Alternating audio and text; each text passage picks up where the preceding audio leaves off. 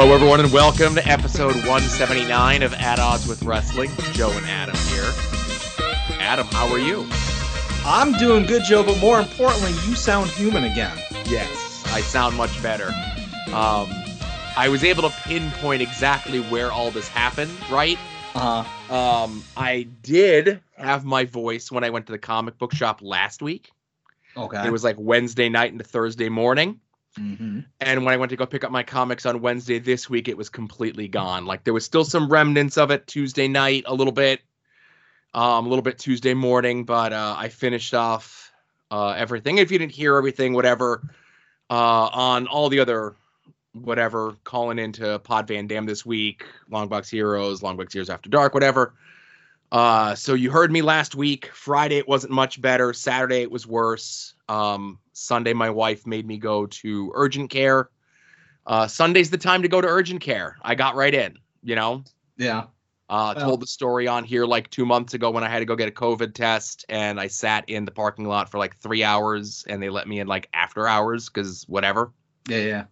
And very important person. That's why I let you. in. well, I I think it was just no one was sick on Sunday, right? Uh, COVID apparently is cleared in our area. I don't know. yeah, it's all gone. It's all gone. Now I did one of the at-home tests, but again, I still don't take my, you know, I don't trust myself with those things. You know, I- we, uh, you know. So I went. They're like, oh, whatever, whatever. They're like, we'll give you a COVID test too. I'm like, I don't think it's COVID. We're gonna give me a COVID test. I ain't gonna say no, right? Yeah. Give me a test that comes back negative. They check everything out, and they're like, I don't see anything. I don't hear anything. Um, you know, I was coughing up stuff still, and they're like, you know, it's not like weird colored. So if you had a viral infection, it's probably gone. Um, just from the way that you sound, the way that your throat looks, it looks like you have laryngitis. So we're gonna prescribe you prednisone. Go do that. When did that, and like I said, Sunday I still sounded bad. Monday I took the day off of work to rest my voice. They're like, "Hey, you really should give yourself like two days off uh work or whatever." Well, they're like, "Well, what do you do?" I'm like, "Well, I'm a world famous podcaster," and we all laughed um, but no, I said, you know, this is what I do for my secret science job. And they're like, uh, do you think you can take like two days off? And I'm like, maybe one. So I took one off. Um, I didn't sound great Tuesday, but then by the time it was time to record the comic book shows and everything, I was better. And here we are. yeah. I think the moral of the story is that uh, you will get sick at a comic book shop if you don't wear a mask. No, and that's the thing. I wear a mask. I wear. I leave my house. Uh, I say this all the time.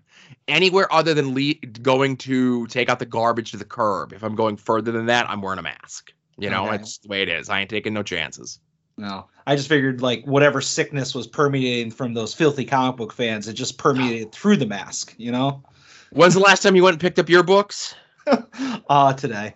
Oh, you're you're you're too busy trolling books of millions for people's two-year-old garbage that they left on the shelves. Hey, there were Joker figures there too, and Batman figures. So it wasn't like that was a shelf full of Azrael figures. Right, real characters that people like. Uh, it's the golden age of Azrael, not the golden age of Joker. Nobody cares about no Joker. I think I forgot to do the ticket thing today too on Twitter. Eh, whatever. Yeah. Anyway. Streak is broken. My mind's still hazy, you know. Yeah, yeah, you're okay. You'll get next week. I expect you back at full speed. Eh, that's still like sixty percent of a real human. So, Fair enough. all right. I I feel this is going to be another nine-hour show. So let's get right into it, huh? Yeah, let's do it. All right. And now, At Odds with Wrestling presents This Day in Wrestling History. Happy eighth birthday, World Wrestling Entertainment Network. Oh, hey, look at that. It's starting to get to that age where it's like really annoying. and It plays Fortnite and shit like that. Uh-huh. uh, but yeah, eight years we've had the World Wrestling Entertainment Network. You know, I remember all the rumors about it, how there was going to be all these like tiered systems, and it was going to give you access to different programmings and stuff. And then it wasn't going to include the pay per views, and then it was going to include all the pay per views instead of the big four, which you'd have to buy at like the normal pay per view price. And then there was the time where you were going to be able to watch Chikara. Right. No. Remember? Remember when WWE was going to buy Chikara? Remember that basket of lies? I'm sure that's not unrelated to anything happening this weekend. yeah. Sometimes when they say get in the pit, they don't mean the thing with the chains. They mean a promotion in Pittsburgh. Mhm. If I'm being too if I'm being too vague, send me a message. um, but it- it's not even like we got a full eight years here. We're not like Bix with our VPN spoofer. You know, like a lot of us haven't gotten a full eight years out of the co- out of the the network. A lot of us had to move on to the cock. Right. Well, you know, the cock is essentially the network. It is what it is, right? Oh, I would I- I, I would give up the cock in an instant to have the network back. Well, listen, you could do the the VPN opportunity as well. yeah. Uh not that they need us plugging it. I think their show is uh has slightly more of a reach than ours does. Yeah. Uh but Chris and Bix over at uh Between the Sheets, if you go sign up for their deal, uh private internet access and uh, if you use their referral link, their code or their whatever it is, it's like less than two dollars a month. And you know, you could get the actual World Wrestling Entertainment Network. You can get the version of Disney Plus that has R-rated movies and stuff on it. Ooh, with the cussing. Uh huh. Um, the American version, they keep the R-rated movies off of our Disney Plus. Yeah, I would have never noticed. I just use Disney Plus for like Marvel shows Yeah. and Star Wars shows. A, a, normal PG-13 Marvel movie has like seven uses of the word shit in it. You know, come on. Yeah. What do you? you really need to watch something on Disney Plus where they say "fuck"? Come on. Um, Yeah, I think no. we're okay. But like I remember because I saw this in your email about it being the anniversary of the network, and I just remember the launch, and obviously the first live event on the network was an NXT was NXT Takeover. You know, the very first one, or at least The first live thing. yeah, the first live one. And I remember watching that, and half the roster I had never seen before. And then obviously there were people like Cesaro was on there. Maybe more about him later. Mm. Um, but uh, you know, just a lot of like, oh my god, this guy's awesome. This Sami Zayn guy, he's awesome. This Neville guy, he's awesome. And being pumped about the network, and then maybe what the next week or within a couple weeks was Mania, and the network barely functioned. And I just remember just being a ball of rage, just screaming at my television set, be like, "This is fucking bullshit." I remember there being some issues with WrestleMania, but it was mostly like delays, like big delays. I can't remember what. Oh, was that was this year's WrestleMania the Brock Undertaker streak thing? Uh, I yeah, I I want to say that's what it was. My issue was it kept rubber banding back. Like you would Oh, watch, okay. you'd be watching something, and let's say you're ten minutes into it, it would just rewind you back like five minutes. You'd have to watch the thing over and over again. So like a four hour WrestleMania took like six hours to watch. Now, you know, see, for, right. So mine, it was just I was on a good delay of like two minutes. The, Yeah, like the whole time, like I couldn't get it caught up. Like I'd log out in between matches and log back in, and mine just wasn't catching back up. Right. Yeah. Um, but then, uh, because that's how, because I'm watching it, and then it kind of like you know, you watch and you tweet along with the thing, right? And you try your best not to watch things, but you assume you're watching something live. And like I said, I was like a good two minutes behind, and then just all the stuff on Twitter of like, I can't believe the Undertaker lost. Oh my God, Brock beat the Undertaker, and I'm like, match is still going on. I'm like, oh, I'm that far behind. Ugh, you know. I wasn't live tweeting wrestling back then. I wasn't the social media influencer that I am now back in 2014. Right. One day you'll be Yeah. there. Give it another eight years. Oh, I was implying that I was currently one, but thanks. Well, you all can always get better, right? I guess there's probably might- a little room for improvement. Yeah. you might get that tweet that breaks 50 likes, you know? Ooh, one can dream. One can dream.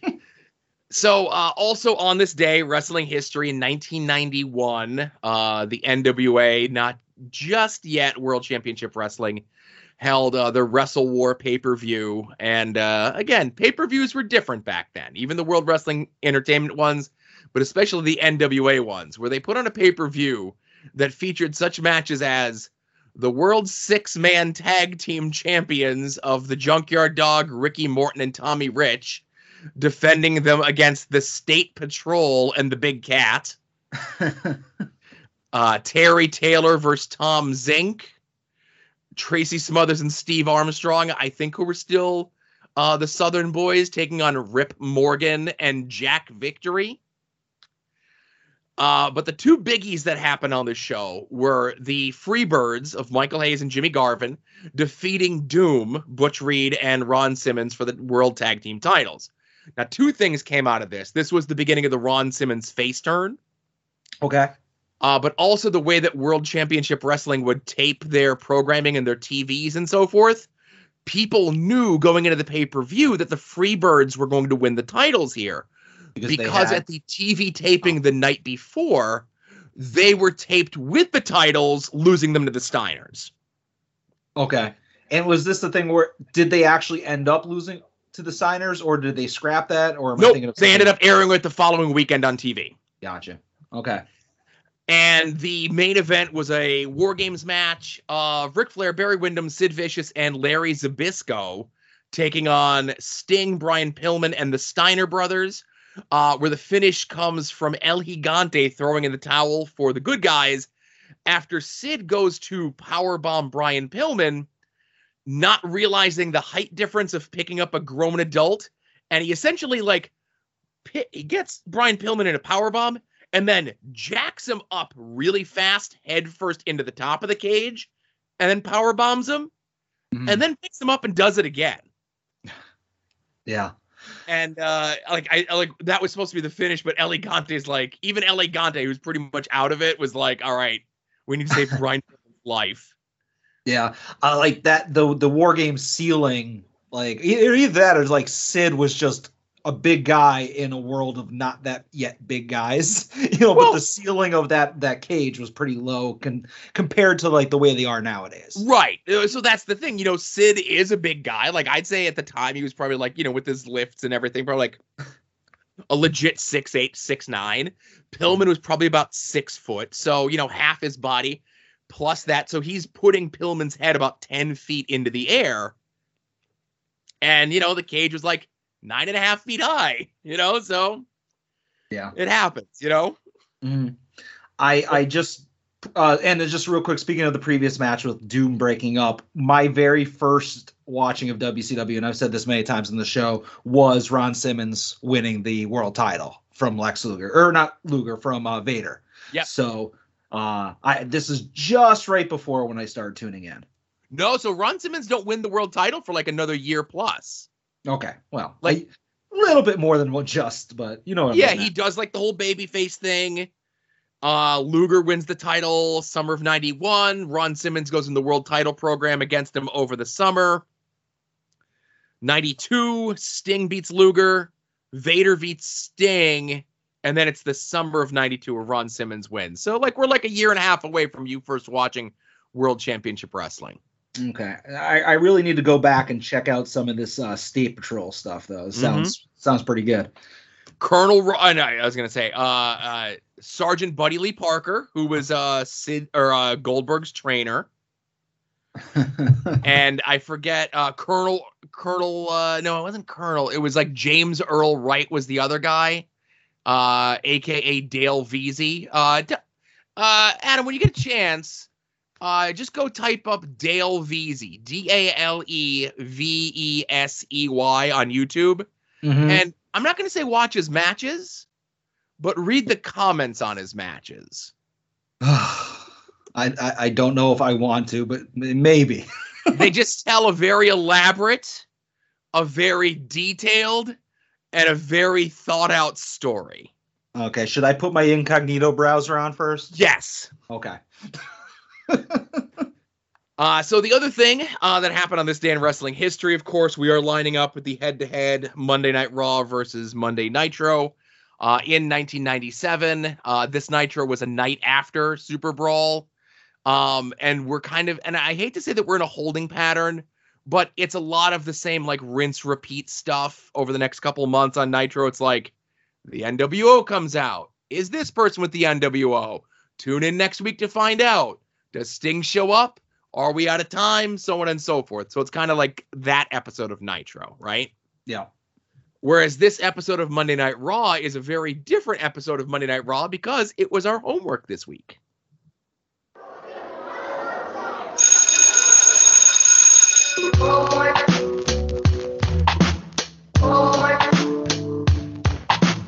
Homework. Homework. It's an obligation you owe your family and yourself. Home, home, homework. Homework. It's an obligation you owe your family and yourself. So uh, we watched uh, this episode of Monday Night Raw, which on the beloved cock was Monday Night Raw season five, episode eight. Um, but this was the ECW invasion episode. Yeah. Um, World Wrestling Entertainment and ECW have been playing footsie since Mind Games uh, the previous September. Uh, there had been an instance or two where members of ECW would come out on Raw, um, jump through the crowd, and so forth. But uh, Lawler, the week prior, had issued an open invitation to ECW to show up to the Manhattan Center, and they did in spades. Um, now, again, Adam, you can go through the whole thing of your experience with this. One, of course, you can go check out our friend Kevin's uh, website, Mass Library, if you didn't get a chance to watch this and you want a quickie recap. He does that for all the homework that we assign. Uh, but two, I just want to say the reason I picked this was th- from, you know, my experience and a lot of other people's fandom in professional wrestling. This was a lot of people's first exposure to ECW, hmm which is crazy to me. yeah. As someone who wanna had been watching. ECW at this point for like almost four years on like Sports Channel Philadelphia Tuesdays at six, you know? And like, I'm like, oh, good. ECW is going to be on Raw. And then just like finding out years later, there's so many people, friends, other fans, people in the business. They're like, yeah, man, this is the first time I ever saw ECW, you know, mid 97. I'm like, you missed a lot. I hope you caught up, you know? Yeah, and I and I want to ask about that towards the end when we talk about like uh, kind of like the ramifications for this show. But uh, you know, obviously we're doing show homework right at the top, just proving that anything can happen on the soon to be named network. You know, uh, if I could do a good Vince voice, I'd do it right there. But uh, you assigned this episode, and as you said. Uh, you have to kind of look for like the season and the episode as opposed to like the air date. But when you do it on the cock, uh, you get the little thumbnail pictures and I honestly didn't know based on the date or the assignment exactly what Raw I was about to watch, but the thumbnails ruined it for me because I got to see uh, the picture of Shawn losing his smile, you know, on the episode or two beforehand. And then it did say in pretty bold letters that this was the ECW invasion episode. So I was like, aw, you know, like I, I, I went into it completely not knowing what I was about to see. But I remember just before we get into the breakdown of this, having watched this and like you said you're already an ecw fan for you know four or five years before this. Me not so much. Me maybe like late 94 ish you know early 95 is when i jumped in. So i had already been a fan for a while. And i remember as you said you were getting the little teases of ecw you know previous to this. You were seeing people in the crowd or you know jumping the railing that kind of stuff and me being the young Mark, I'm like, oh, this is real, like that kind of shit, you know, as like a 15 year old, you know. So uh, obviously the illusion of that went away when, as you said, the previous episode of Raw, Jerry Lawler said, you know, come on down, extremely crappy wrestling, all that stuff. Uh, but I was super pumped for this episode. There was probably never an instance of an episode of Monday Night Raw that I was more excited for as a young wrestling fan than this episode because you know, WWE was kind of lame at the time. You know, I had my favorites. I still liked Shawn. I liked a couple of the other people, but I, you know, it was hard to defend WWE at that time. You know, they had lost Razor, they had lost Diesel. And as you said, NWO, WCW was the hotter hand, but they weren't doing anything at that time. So ECW, this this was our organization. So like, oh, they're gonna get this big push. They're gonna come in. They're gonna run roughshod over all the WWE guys, which obviously, you know, that that didn't happen. But uh, I was very very excited for this. And another fun fact: even though I loved this episode of Raw at the time, I have never seen it in its entirety since the original airing. Um, I've seen little pieces, obviously, in like ECW documentaries, you know, the rise and fall of ECW, stuff like that. But I've never gone and watched it in its context with like the WWE matches in between. So uh, this is the first time in uh, doing the math here with 25, 25 years. Jesus freaking Christ, I'm old.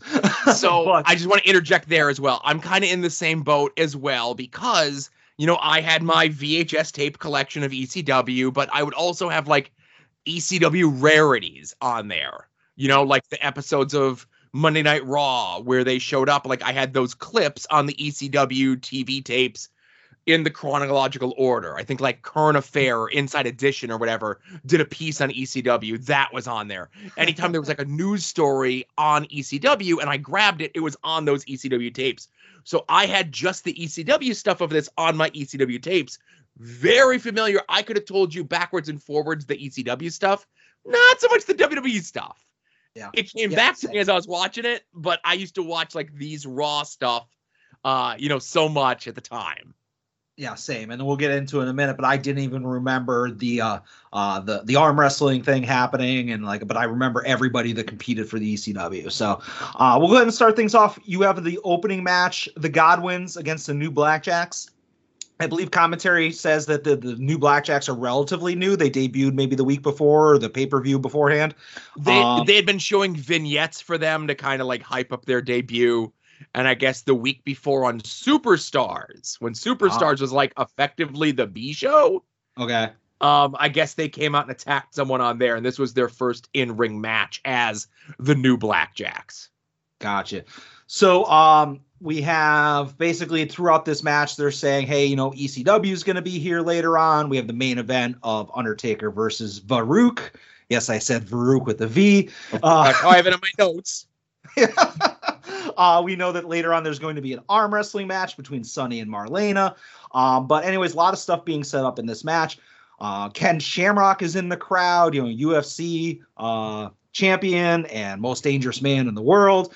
Um, but basically, this is just like a long WWE style match. A lot of just kicking and punching, a lot of brawling. Match, uh, in my theory, is that this is a long, overly WWE style match just to kind of stick it to the ECW fans that are in the crowd. Um, but like the Blackjacks win. Uh, there's like a clothesline from Heck from Bradshaw. Uh, but like the one of the Godwin's legs is on the rope. Another ref comes out, says, "Hey, the leg was on the rope." The original ref refuses to reverse it, so the original ref gets slopped by one of the Godwins. So uh, Blackjacks win the first match.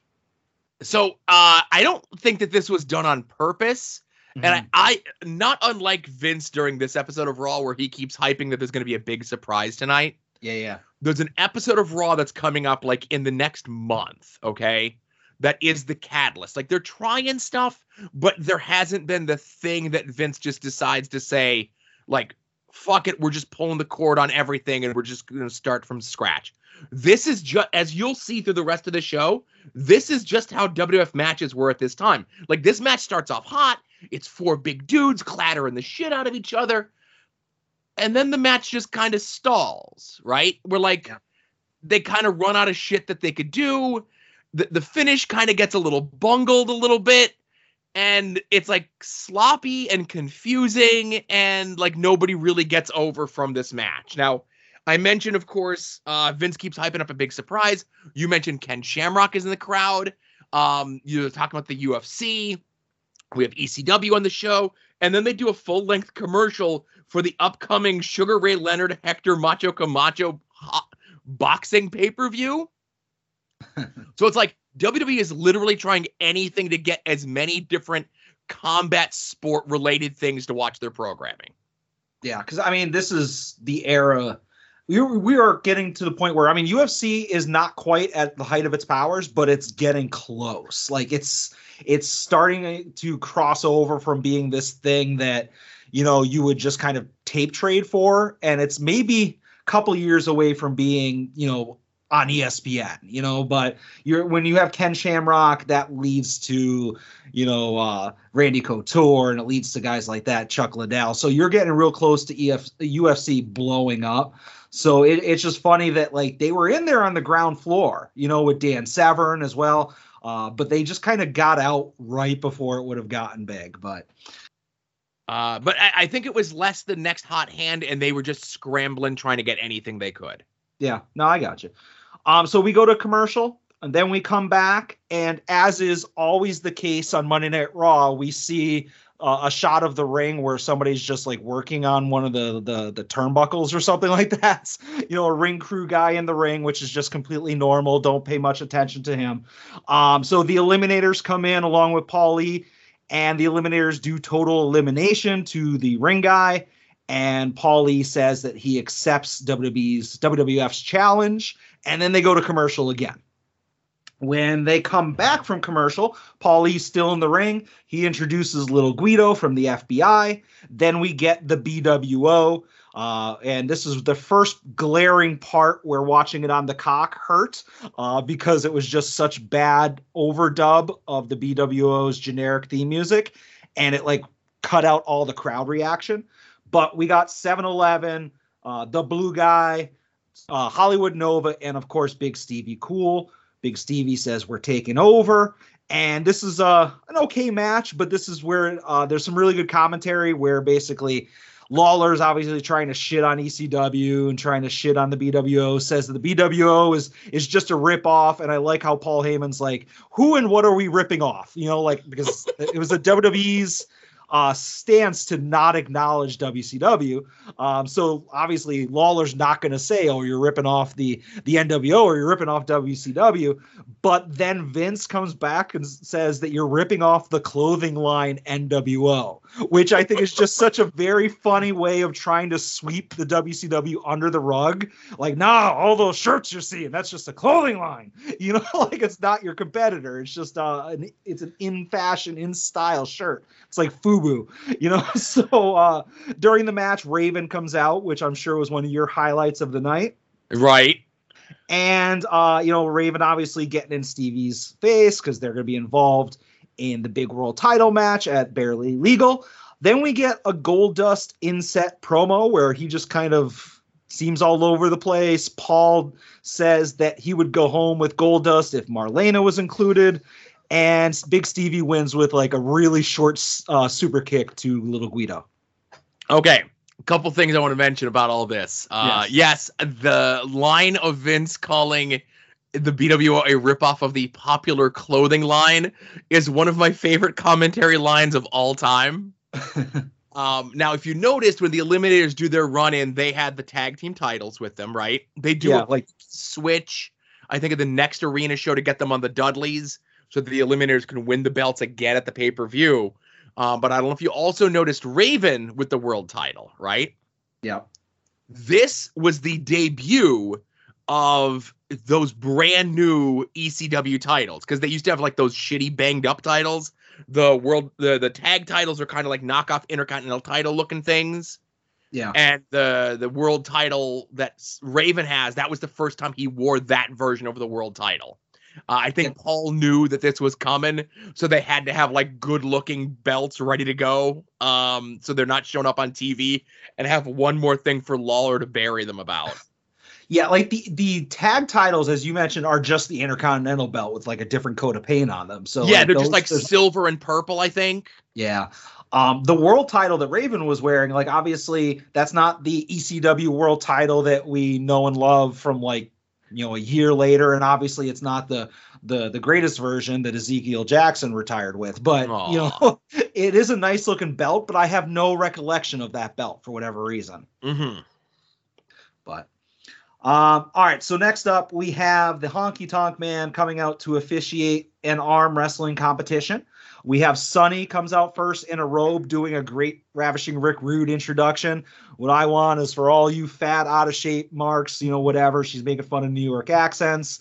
Uh, and then she takes off the robe and uh, give uh, Kevin Hellion's write up of this uh, a second once over. If you want to get my opinion of Sunny at the height of her powers here, um, but Marlena comes out and they show some video footage of her being attacked recently by the debuting Chyna, uh, the as yet named Chyna. But uh, you know, whatever. They both stall for a while, do a lot of leaning over the podium in, in great ways. I recommend you check it out. Sunny eventually takes powder out of somewhere, uh, throws it in Marlena's face. Savio Vega comes out. This leads into the next match, which is Savio Vega and the Nation of Domination against Goldust. And do you want to say anything about the arm wrestling before I move on to the match? Yeah, this whole thing sucked. Oh, th- uh, come on! This is probably the well. I'm gonna say this is the best WWF portion of this show. like if So- you, you take out the the ECW stuff, this is the most watchable section. I was never a guy uh, who was into like I think we've talked about this in the show where like I didn't need to watch wrestling to see scantily clad women. Like it was 1997. If I really wanted to see like scantily clad women or even naked women, like the internet was just starting to be a thing. If I was patient, I could see it. I always felt like segments like this were a waste of my time. Um, and this absolutely was a waste of time. Uh, see, I did not have the free hour to download a JPEG, so I, I felt it was much easier to watch an episode of Monday Night Raw. But uh, I get what you're saying, but you know, just something. Uh, I don't know. I don't know. I'll, I'll message Kevin later. We'll, we'll discuss. But so we have the next match, as I mentioned, Savio Vega versus Goldust. Members of the nation are outside. You have Crush. You have two drug dealers uh, who I It's later PG thirteen. JC Ice and Wolfie D. yeah, and yes, and they were probably drug dealers. and like commentary keeps saying, oh, all the members of the nation are out there, but other than Crush and obviously Sunny, who hung around, uh, you never really see any of the other guys there until after the match. They, you know, then you see, okay, uh, what was it? D'Lo was out there, a young, Yep. very, very young D'Lo. Un- unnamed Kilo. He was just like faceless, nameless dude. Yeah, yeah, and uh, the the the Jackie Chiles ripoff. What was the who was the lawyer? Clarence Mason. Clarence Mason. Okay. And like they showed them after the match, but like during the match, I was like, where are these other guys? I'm looking around. I couldn't find anybody. Um, so, anyways, we have Miguel Perez on commentary. And Joe, I've said many, many times, I do not like to criticize anybody's commentary, but I am making a list, and it's a very, very small list, but I'm making a list of people that are actively bad on commentary and are actually worse than me. And Miguel Perez is on there. So he is the inaugural uh, inductee to the worse than Adam Van commentary list. Um, it was basically just him, you know, talking about how how much Puerto Rico is sad that Savio Vega is uh, is a bad guy now. Anyways, Crush interferes in the match. We have a DQ. Miguel comes in and starts cleaning the house, cleaning house. The nation that's at ringside doesn't even pay attention to the fact that uh, Perez is in the ring, like roughing up Savio Vega. They're all just kind of like looking at the camera and doing the nation salute. Uh, so it was very weird. And uh, yeah, it's it, this version of Nation and Domination. I, I'm glad that I've pretty much forgotten it. You know? So, um, I, I was shocked that World Wrestling Entertainment actually acknowledged like Sunny still being out there for the match. That she was Mhm. the one who brought Faarooq into the World Wrestling Entertainment. Yeah. Um, you mentioned before about how the Godwins versus New Blackjacks match was a match that was purposely bad to kill the crowd. What's your explanation for this match being purposely bad? Well, this was again the best thing about a bad joke is when you keep laying it in. Oh, okay. You know or is saying? this just the WWE house style at the time? I think so. This is a fine match. These are two guys that have worked before. You know, this was like Goldust's first house show program against Savio. Obviously, here the roles are reversed. Um, but like this is just like a serviceable match. It's fine. And then just for like no discernible reason, like Crush comes in and causes the DQ. yeah, they're just. but like, in the terms of long term storytelling, I know you poo pooed Miguel Perez Jr. being out there, but this is the seeds of the Boricuas starting. And, Oh, oh, thank God! You know, don't spoil my next homework assignment. um, and then you said that you have a list of commentators that are worse than you. I got about six names I could tell you off air. I know a couple. All right. And I think Um, you and I know the, the, the, the ones we're talking about. Yeah. um, so we have a video flashback of the 1993 version of Bad Bunny, Tiny Tim, and uh, oh, that's an insult to Tiny Tim. and then we get Ken Shamrock being interviewed by Jerry the King Lawler. Lawler had been intimating uh, previously that he was good buddies with Shamrock and that he was going to go over and say hi to him. Uh, at this point, you know, Lawler's like, "Hey, remember when I taught you, you know, how to be a fighter? I taught you all your submissions." And Shamrock obviously is like, "I don't know who you are," uh, and that's the end of that involvement until we get Shamrock later on. Um, so we then have Paul Heyman coming back out after the commercial saying this whole show, show sucked without ECW, and uh, truer words have have seldom been said on an episode of Monday Night Raw.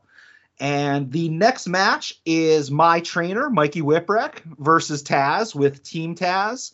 We get a lot of short jokes from Lawler, and I love Paul Heyman saying, coming from a guy who's five foot ten, that's really funny. And Sabu obviously comes out uh, to do the famous uh, fall off of the raw, raw, yeah, raw R. Try try saying raw R a bunch of times. That's very difficult. But Sabu falls off of that onto Team Taz, and then like Taz kind of sloppily does a belly to belly suplex of Whipwreck out to the outside. And I don't have it written down, but I'm going to assume Taz wins because Whipwreck ain't winning this thing on national television. But uh, yeah, this was obviously one of the ones that's very memorable because the the dive off of the Raw set is one of the most played things on, as I mentioned, like the DVDs and whatnot. You know. I forgot how scary Sabu's fall off the R was. I Yeah. really thought he was going to eat shit on it. Um, I also forgot how botched the like the intent was. He belly bellies Mikey over the top rope and lands on Sabu to take Sabu out to lead to the finish. But like Mikey gets like caught in the ropes or something, and it's like Yeah. all fucked up and stuff. Plus, Taz ain't exactly tall enough to belly to belly somebody over the top rope. Oh, how dare you! now, Um, granted, this is the time when you and I both thought he was like the baddest man on the planet. He was the baddest man on the planet. but yeah, and I don't know. Um, so there's okay, so there's those things. Did you see amongst the members of? Did you recognize any familiar faces in Team Taz? I uh, I assume was Chris Chetti in there. Chris Chetti was there. Uh, Danny Doring was there, and a an, an unbearded, slimmer Roadkill was there as well. Okay, yeah, I would have never in a million years recognized uh, an unbearded, slimmer roadkill. Yes. But Chetti, I recognized. Um, also during this match, um, more great commentary lines from Paulie, where he says to Vince that he's really good at commentary, and if this whole WWE thing doesn't work out for him, he's got a job waiting for him at w- at ECW. Yeah. and as and uh, Paulie like twice apologizes for stepping on Vince. He goes, Vince, I know you're good at calling the moves. I know you know all these things. and uh Vince is like, Oh, I didn't know what that one was called. And he goes, You really need to watch those videotapes that Bruce Pritchard leaves on your desk.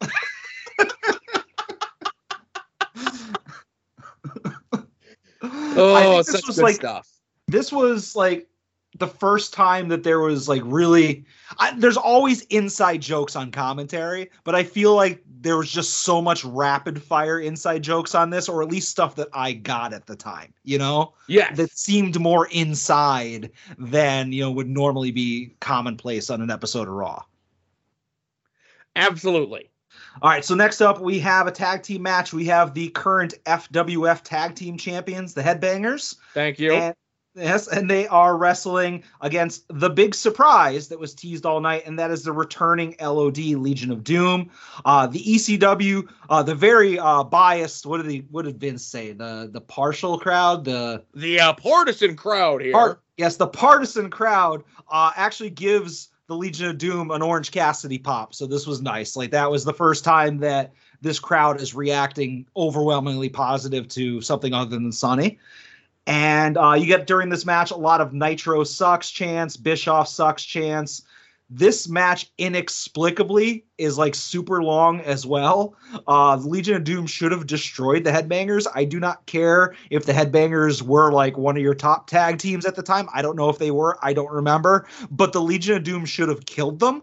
And instead, you have a double countout. Uh, and obviously, the Legion of Doom does the Doomsday device afterwards, you know, to to send everybody home happy, so to speak. But uh, just a huge head scratcher of a finish and a match booking altogether. Yeah, and like not to take anything, and they they end up doing like a weird double count out finish, um, and then they end up giving um Thrasher the Doomsday device afterwards. You could have mixed things up a little bit and had this be like, like I don't know, and they were short staffed anyway, and we can kind of get into that as well. But you could have just had Legion of Doom come out and like squash members of the nation or something, right? Yeah. and just have it be that instead of having them work like this even match with the head the headbangers. And again, not a knock on the headbangers, but um, you know, this is the goddamn Road Warriors. You know, they still had some cachet.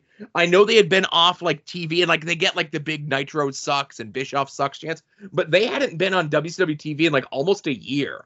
Um, their last WCW match was like in April of '96, Mm. and then they were mostly in um Japan for like the previous year of like the rest of '96 and early '97. And then, you know, they're here for the remainder of like whatever this run would be for the Legion of Doom, you know? Yeah, and I, I kind of took like the chance of Nitro sucks and Bischoff sucks, not as a dig on the Legion of Doom, but like this is the first talent that the crowd is really like, holy shit, we like these guys. I saw that almost as like a pat on the back to WWF, you know, for having these guys out there. Like that was the only time in the entire show that like shots were fired at WCW. So in my mind, and I'm I'm reading way too much into this, it's like, okay, for this match, we're on your side, WWF, but after this match is over, we're back to being on ECW side. Sure. Um, so uh, during this point, right after that match, we learned that both marvelous Marc Mero, uh, eh, well, probably Wild Man Marc Mero, and Shawn Michaels are being. They said they're both in rehab, so I was like, oh, geez, that's a little behind the scenes. But they meant that they both had very bad knees. Uh, and they were getting those injuries rehabbed.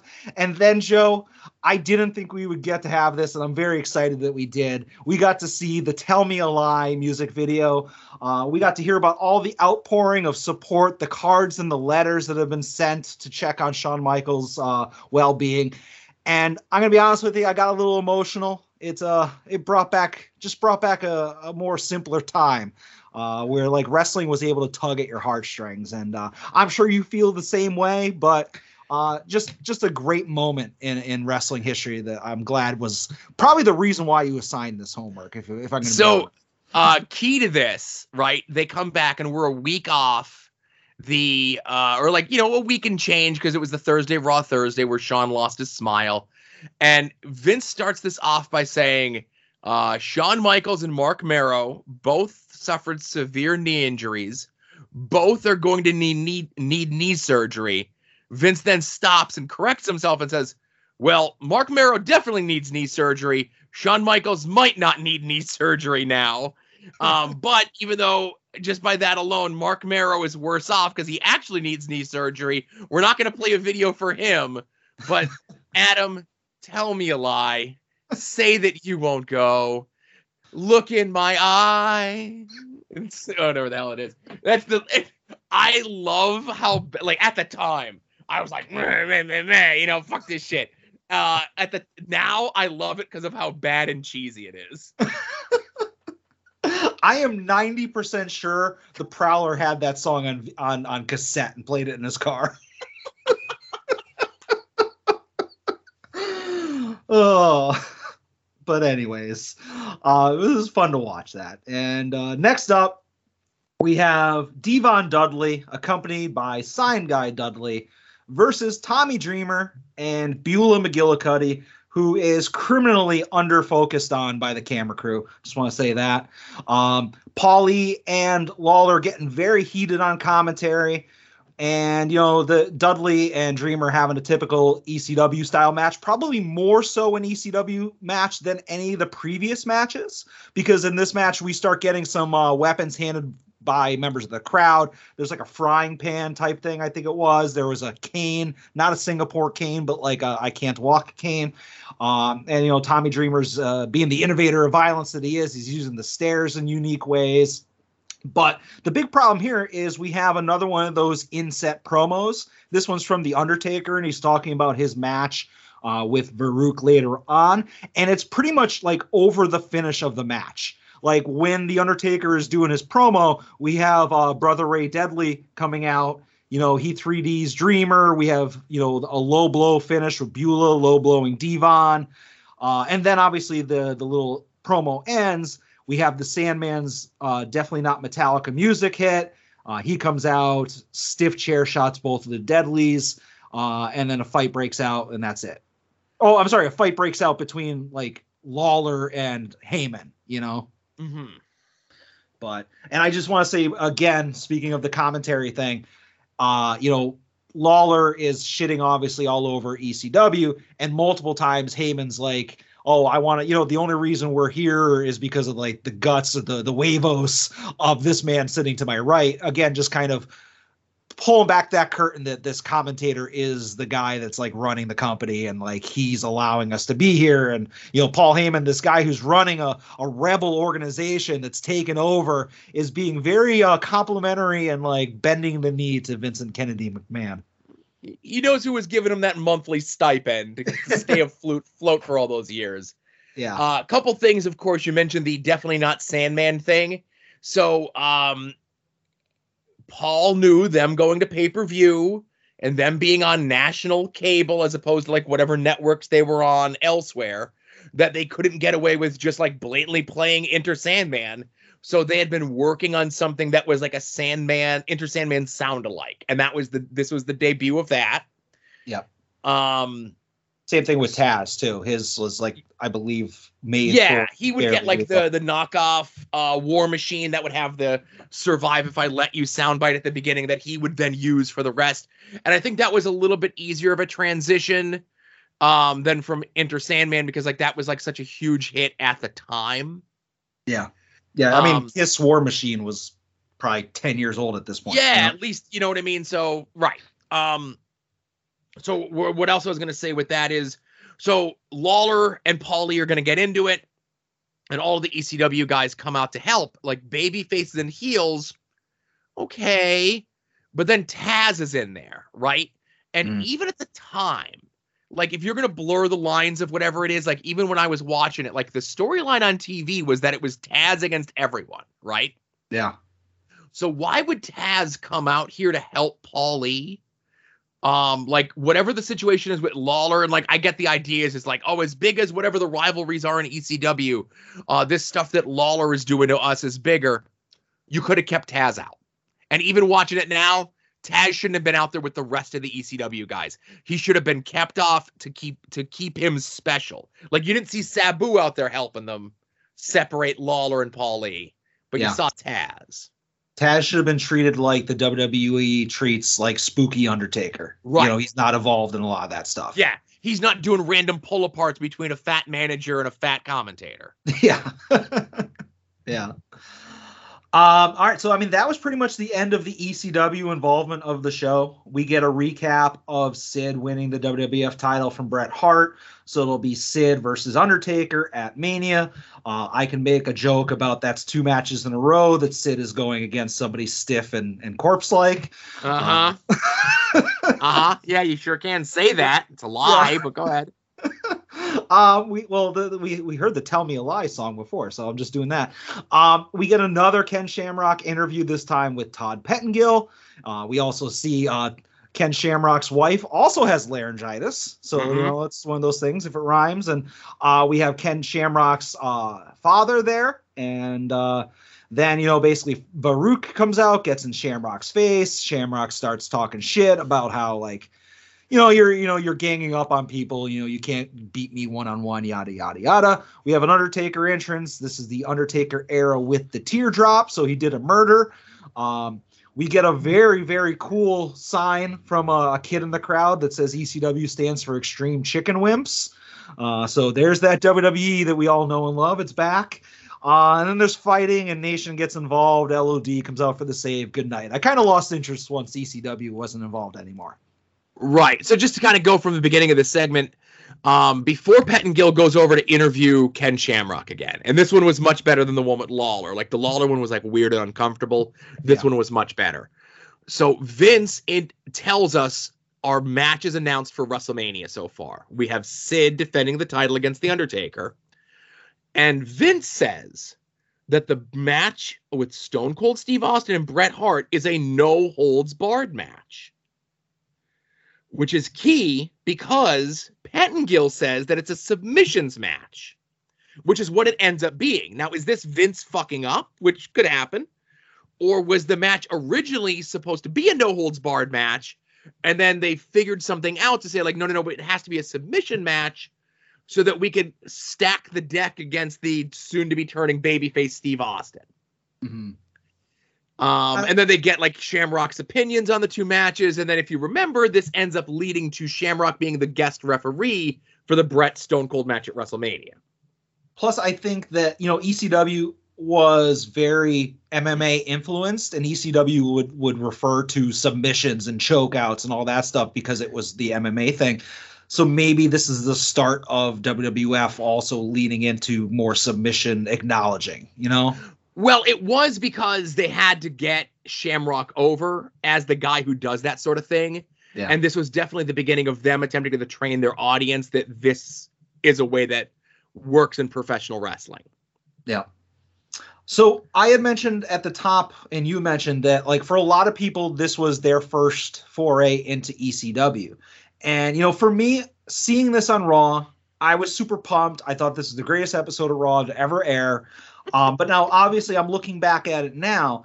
And was there anything on that show, if you were seeing ECW for the first time, that made you say, holy shit, I need to order this pay per view? Because I argue that I don't think there was. Like, because there wasn't a great match. You know, there wasn't like a holy shit moment. You know, you can argue by 1997 standards, Sabu jumping off the Raw R was uh, a holy shit moment. But for the most part, you know, there wasn't anything extreme. So, like, did anything there make you want to plop down the I don't know what it would have been at the time, the 29.95 to order this pay per view? So, as someone who is very biased, right? Sure, and that's the thing. E- We're both biased. when it comes to ECW, especially ECW of this era. Okay. Um, and I was gonna mention, of course, the main event of Faarooq versus The Undertaker that just like is a random like Nation of Domination runs in, LOD comes out to help The Undertaker. Folks were out of time, right? Yeah.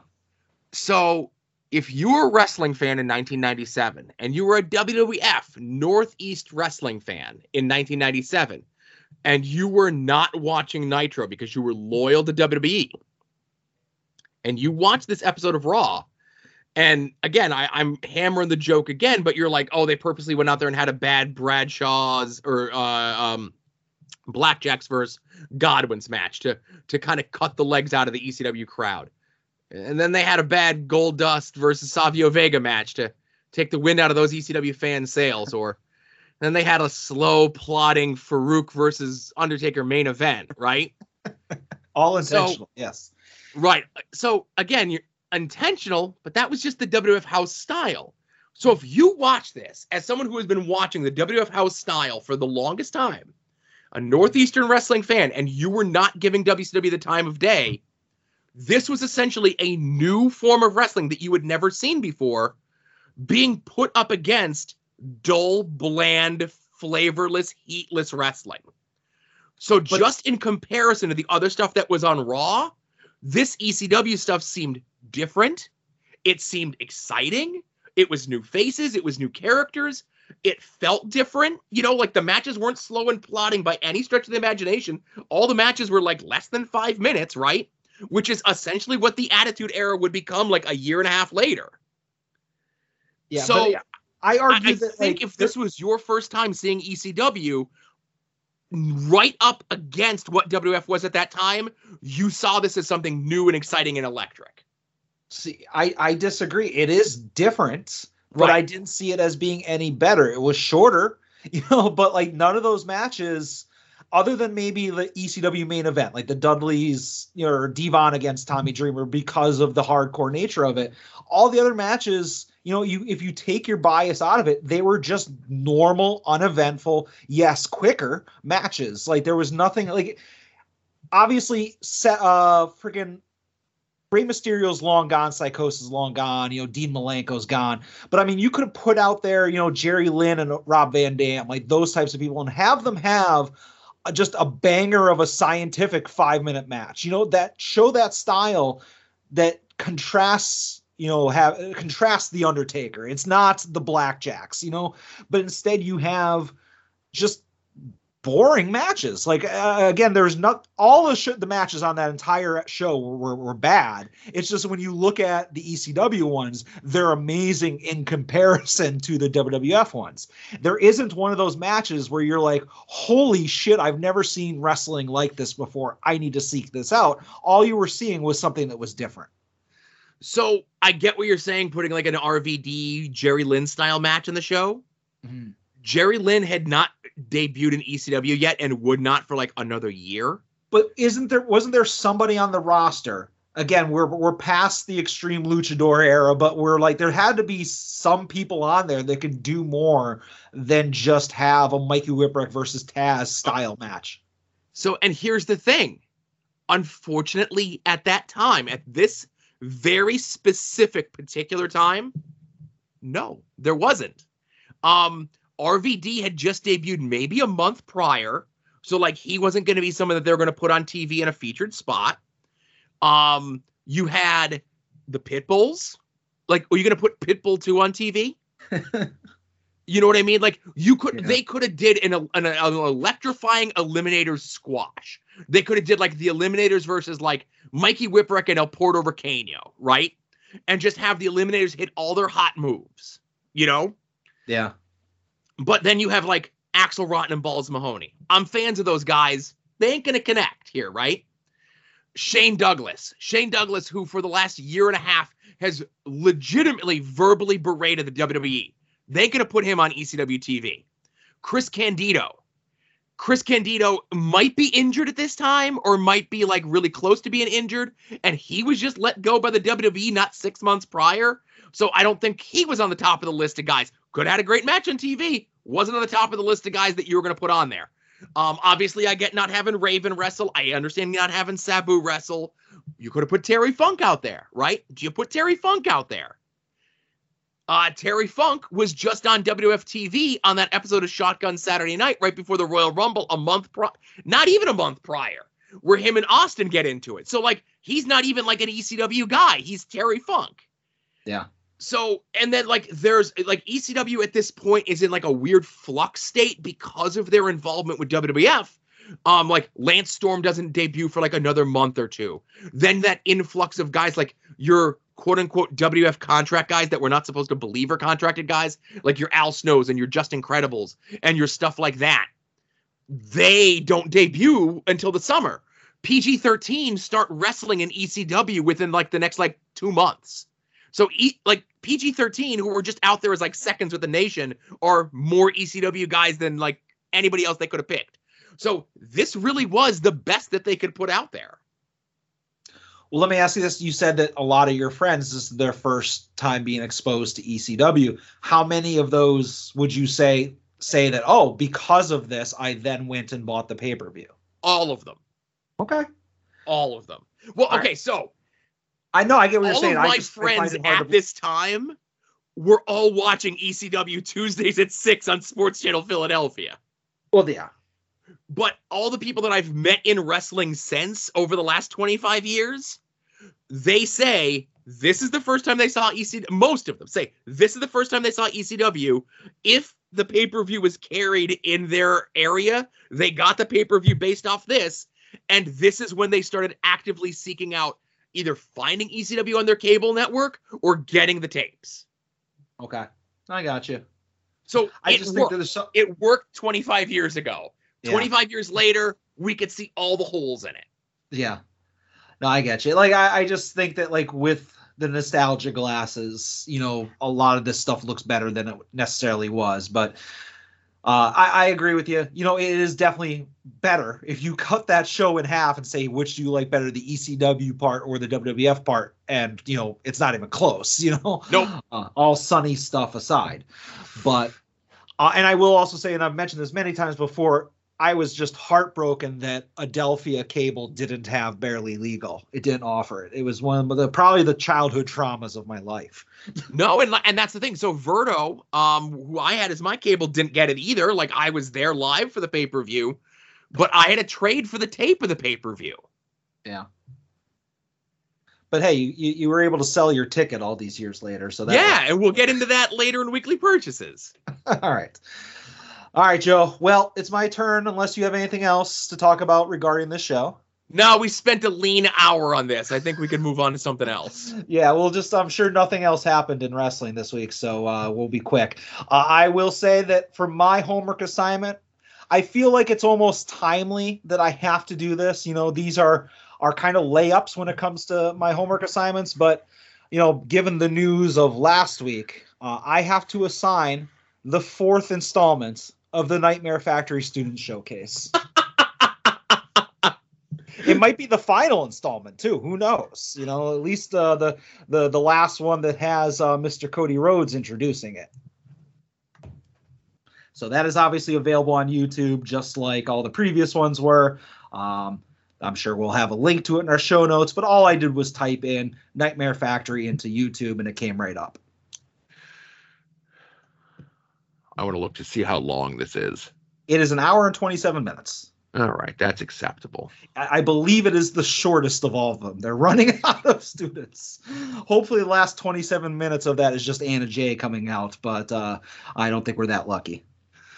Fingers crossed that there's no super racist, anti vaxxer, homophobic, transphobic people on this one, like there has been on every single Nightmare Family showcase that we've watched to date. Well, no promises. I, No, don't I didn't expect these. you to vet the previous three. Um, but again, I, I, I, I'm, I got my fingers crossed. Fool me the first three times. Shame on you. This time, I do some digging and I see it's like, oh, this person's a, a horrible human being and it's been triple canceled. That, that's that's on me. Yeah.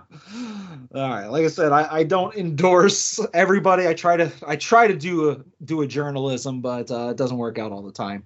Sure. But anyways, Joe, should we get back to the top of the show? Uh, and we're gonna go Yeah, ahead and things we're are gonna, all out of order, Yeah. right? this is a big format change that'll last exactly one week. And speaking of format changes, I have the results of the very controversial poll regarding the fate of likes and dislikes, Joe. So our likes and dislikes back, so I could easily just move some things around. Well, with uh I'm gonna say with an overwhelming amount of votes, I, I say winking into the camera.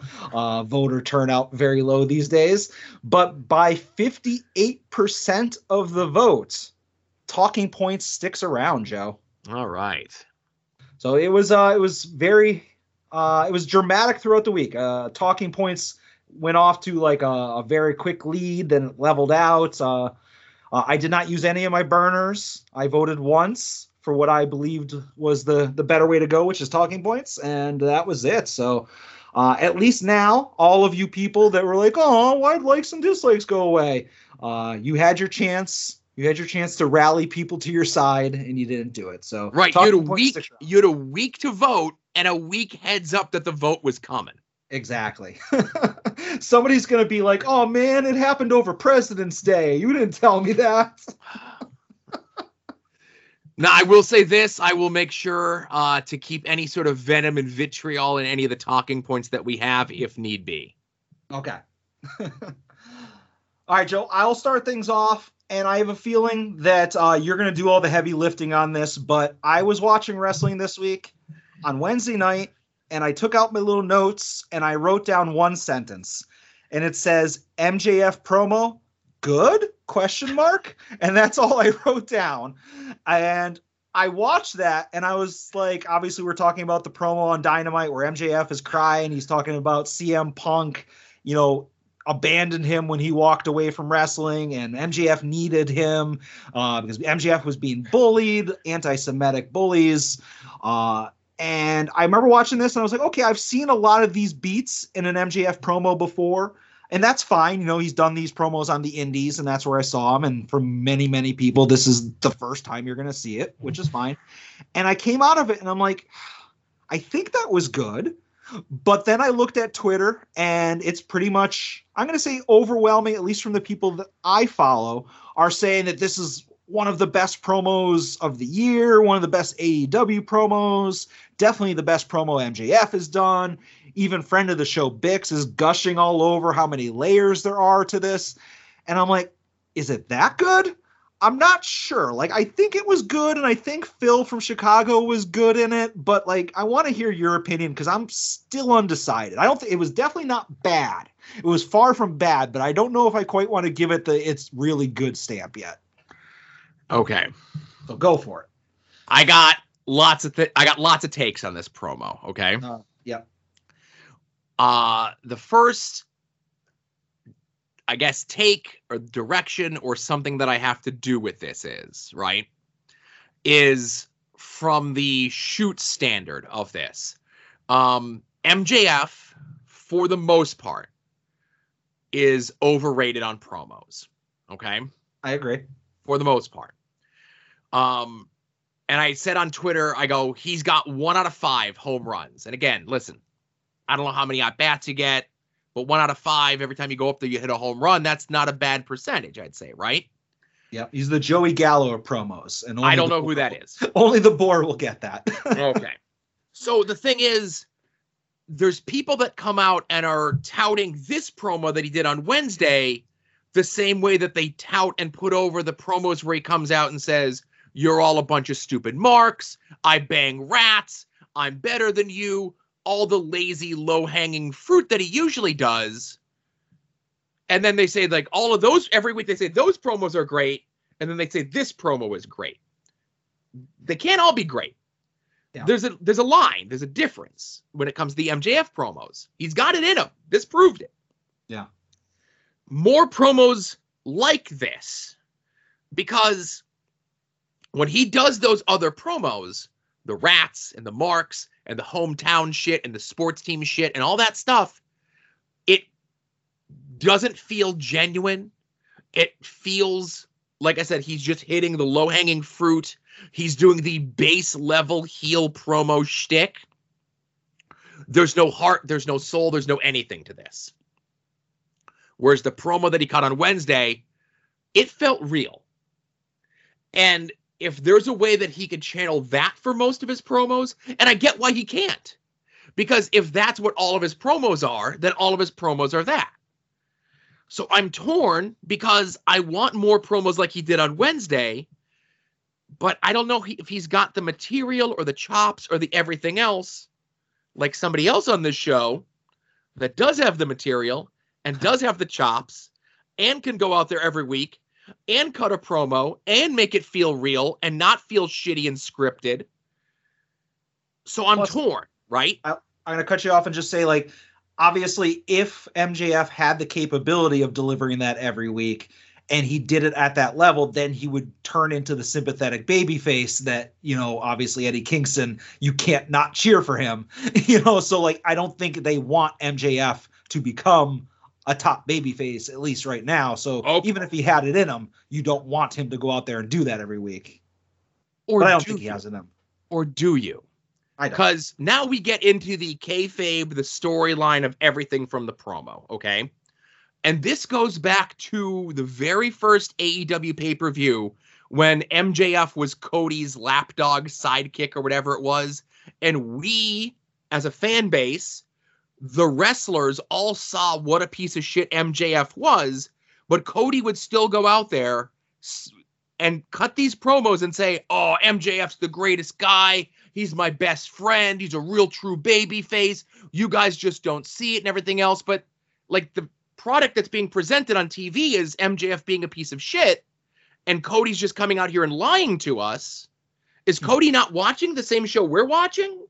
Does Cody look at MJF being a piece of shit and say that's how a babyface acts because that's how clouded his judgment is? So they AEW have always had it in their back pocket for MJF to eventually be a babyface. The best heels in wrestling end up being the best babyfaces in wrestling. Austin, uh, even going back to Hulk Hogan back in the late 70s, early 80s, um, Roddy Piper, uh, any of these guys like this, best heels become the best baby faces, best baby faces become the best heels. So when you look at the story, kayfabe, the storyline that they're telling with this Punk and MJF thing, okay? Yeah. MJF cut a babyface promo, okay? And in a vacuum, he was the babyface on Wednesday night. Now the story's not done. Pay-per-view's not for another week, right? Mhm. We still got one more TV before the walk up. This story isn't over of what we're going to see here. But in the storyline, there's now question. For the last several weeks, MJF was very clearly the heel. CM Punk was very clearly the, the baby face. And MJF had been telling us that we're going to see the real CM Punk. And he really is a piece of shit. And when CM Punk can't get what he wants anymore, we're going to see what a bad person CM Punk is and what a good person MJF is. Now, do we get the fake out where MJF comes out and says, I made all this stuff up? Well, now you make Punk look like an idiot because he believed it. But Punk didn't 100% believe it. He Yeah. questioned it, which is exactly what we should all be doing is as fans, we should be questioning MJF's motives because what he has been presented as an on-screen character and even as an online persona. And I'm going to draw like a little bit of a line here because after last week's show, he was still tweeting out at fans like, fuck you, Mark, rat, blah, blah, blah, blah, blah. Okay. Uh-huh. And then, like, over the weekend, like Saturday, he tweeted out the picture of him as a little kid meeting Punk. And then he was Twitter silent for like four days. And then today he tweeted out just um that you know that took a lot for me to say and everything else like that. So sometime in between last Wednesday and Saturday, somebody came up with the idea for the promo from this past Wednesday. Now, keep an eye on MJF's social media because there's no one who loves more than just to dunk on people and fight back with people on Twitter than MJF. And he hasn't done it since Saturday. Hmm. So let's see if he can keep this going to keep the bit alive, not unlike a young Ed from Pod Van Dam, right? Yeah.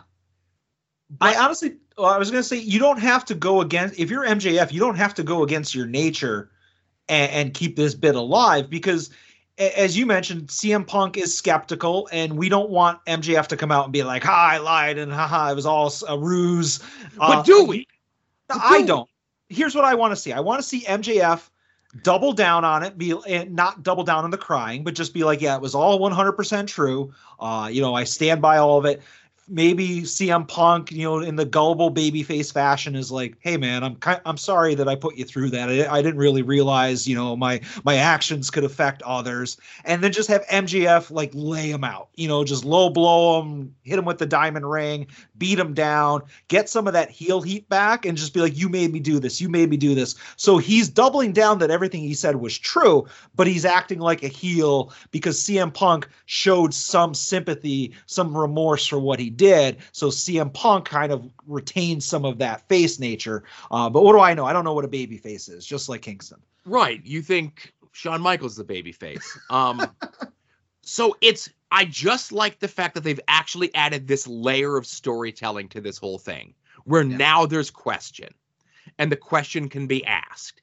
And I'm just worried that like you said like next week on the on TV or even like next Saturday at the pay-per-view MJF just comes out and says like these things happened, but I elaborated on them. Or none of these things happened, and I did this to make you all look like fools. Ha ha ha, all you dumb marks. Ha ha ha. A rats, rats, rats. Sports town, sports town, sports time. And just goes back to the same bullshit thing that he did before. Yeah. So you could do the thing where you do the double turn, where you have MJF be proven to be right, that CM Punk actually is a piece of shit. And MJF, just through the sheer force of this promo, now becomes the baby face. And I think you got something there. Or you could have the thing where all of this was true and he doesn't use it as like I exaggerated to try to trick Punk and make him look bad. He has that moment where he's about to beat his hero and his hero is there all bloodied and dog collared up and everything else like that. And MJF can't do it. He takes the dog collar off and just walks out. So now the program keeps going. And now there's even more question. Like, if this was all a ruse and CM Punk or MJF was just trying to get one over on Punk and us, wouldn't he have taken this victory here? So I just like that this promo has added so much, and I have my fingers crossed that they at least give us until after the pay per view if they're gonna fuck us and say ha ha ha marks marks marks rats rats rats lame ass shit promos again. I and also uh, be my last point on this. You mentioned like, oh, you could do a double turn, and here's why it'd be interesting. I don't disagree with you with any of that, and I know that you're not the biggest fan of this guy, but I would feel like if you did a double turn, you're completely fucking Wardlow because like you've been building towards a Wardlow opportunity of him turning on MJF and getting that pop that the AEW crowd wants to see. Uh, so like if you turn MJF, now it's like okay, is like Wardlow just his good buddy now? Is he like now Wardlow's going to turn heel? I, I I don't want to say I'm invested in that storyline, but I I want to see a finish to it. So I, I and I get that that's secondary to MJF versus CM Punk, but still, let's not like throw everything out. Okay, so I'll say this. Um, I never said I'm not a fan of MJF. No, I was saying Wardlow. Okay, uh, I Wardlow's I'm fine. more- I like Wardlow. Wardlow's fine, but I think they kind of at least put a put like put the lid on the Wardlow story when he did the sly handoff of the ring to MJF. But this is like the third time where they've done the tease of like MJF and Wardlow aren't getting along. Wardlow's going to turn babyface. Like this is the third time that they've done it, and then just either ignored it or just kind of like put it back in the box, and we're like, we'll come back and revisit this another time. Yeah. MJF turns babyface. It separates him from the rest of the pinnacle, and then you get MJF and Wardlow as the new two dudes with attitudes, Shawn Michaels and Diesel as baby faces, and then you can come back and revisit a heel turn somewhere down the road. I, I don't know if we can have multiple two dudes with attitude because we currently have Raquel Gonzalez and Cora Jade doing that. So, Anyway, sup, Cora that's a, that's on a show no one watches, so it's only because my spreadsheet's out of date. That's your fault. well, that is my fault. Yeah. All right, Joe. Well, we both overlapped on that. You know, we both want to talk about that. Do you have something you'd like to talk about? I do. I have several things, but Oh. I have Um, several as well. hey, how about Eddie Kingston clowning Chris Jericho on a promo? Uh, Nobody can out talk Jericho. not only does Eddie Kingston come out and say, I don't want a sports entertainment promo. They suck. If you're just going to come out and here do this, let's have a match instead because I just want to fight you. And then Jericho goes, Oh, I'm going to give you a sports entertainment promo. And it sucked. He's like, I'm going to use big words. It was all this other stuff. And Jericho, um, you know, everyone's like, Oh, Jericho's the best. He's the. He's the like champion and he's the influencer and he's the whatever and he reinvents himself and all this other shit. No, he he clinging to relevancy by constantly changing himself up. Outside of pleather Puerto Rican pants, Eddie Kingston has been the same professional wrestling character for the last 20 years. However the hell long he's been wrestling for. He comes across as a real person that you would want to hang around with be have him be your friend and he's someone that you want to have your back. Chris Jericho comes off as a fake, phony fraud who's reciting lines that have no heart and no soul to them. The only thing that I will give Jericho in this program with Kingston, at least for the matches and promos with the other members of the inner circle and Eddie Kingston, he's not wearing his boots with lifts in them so that he lets the other people look bigger than he is.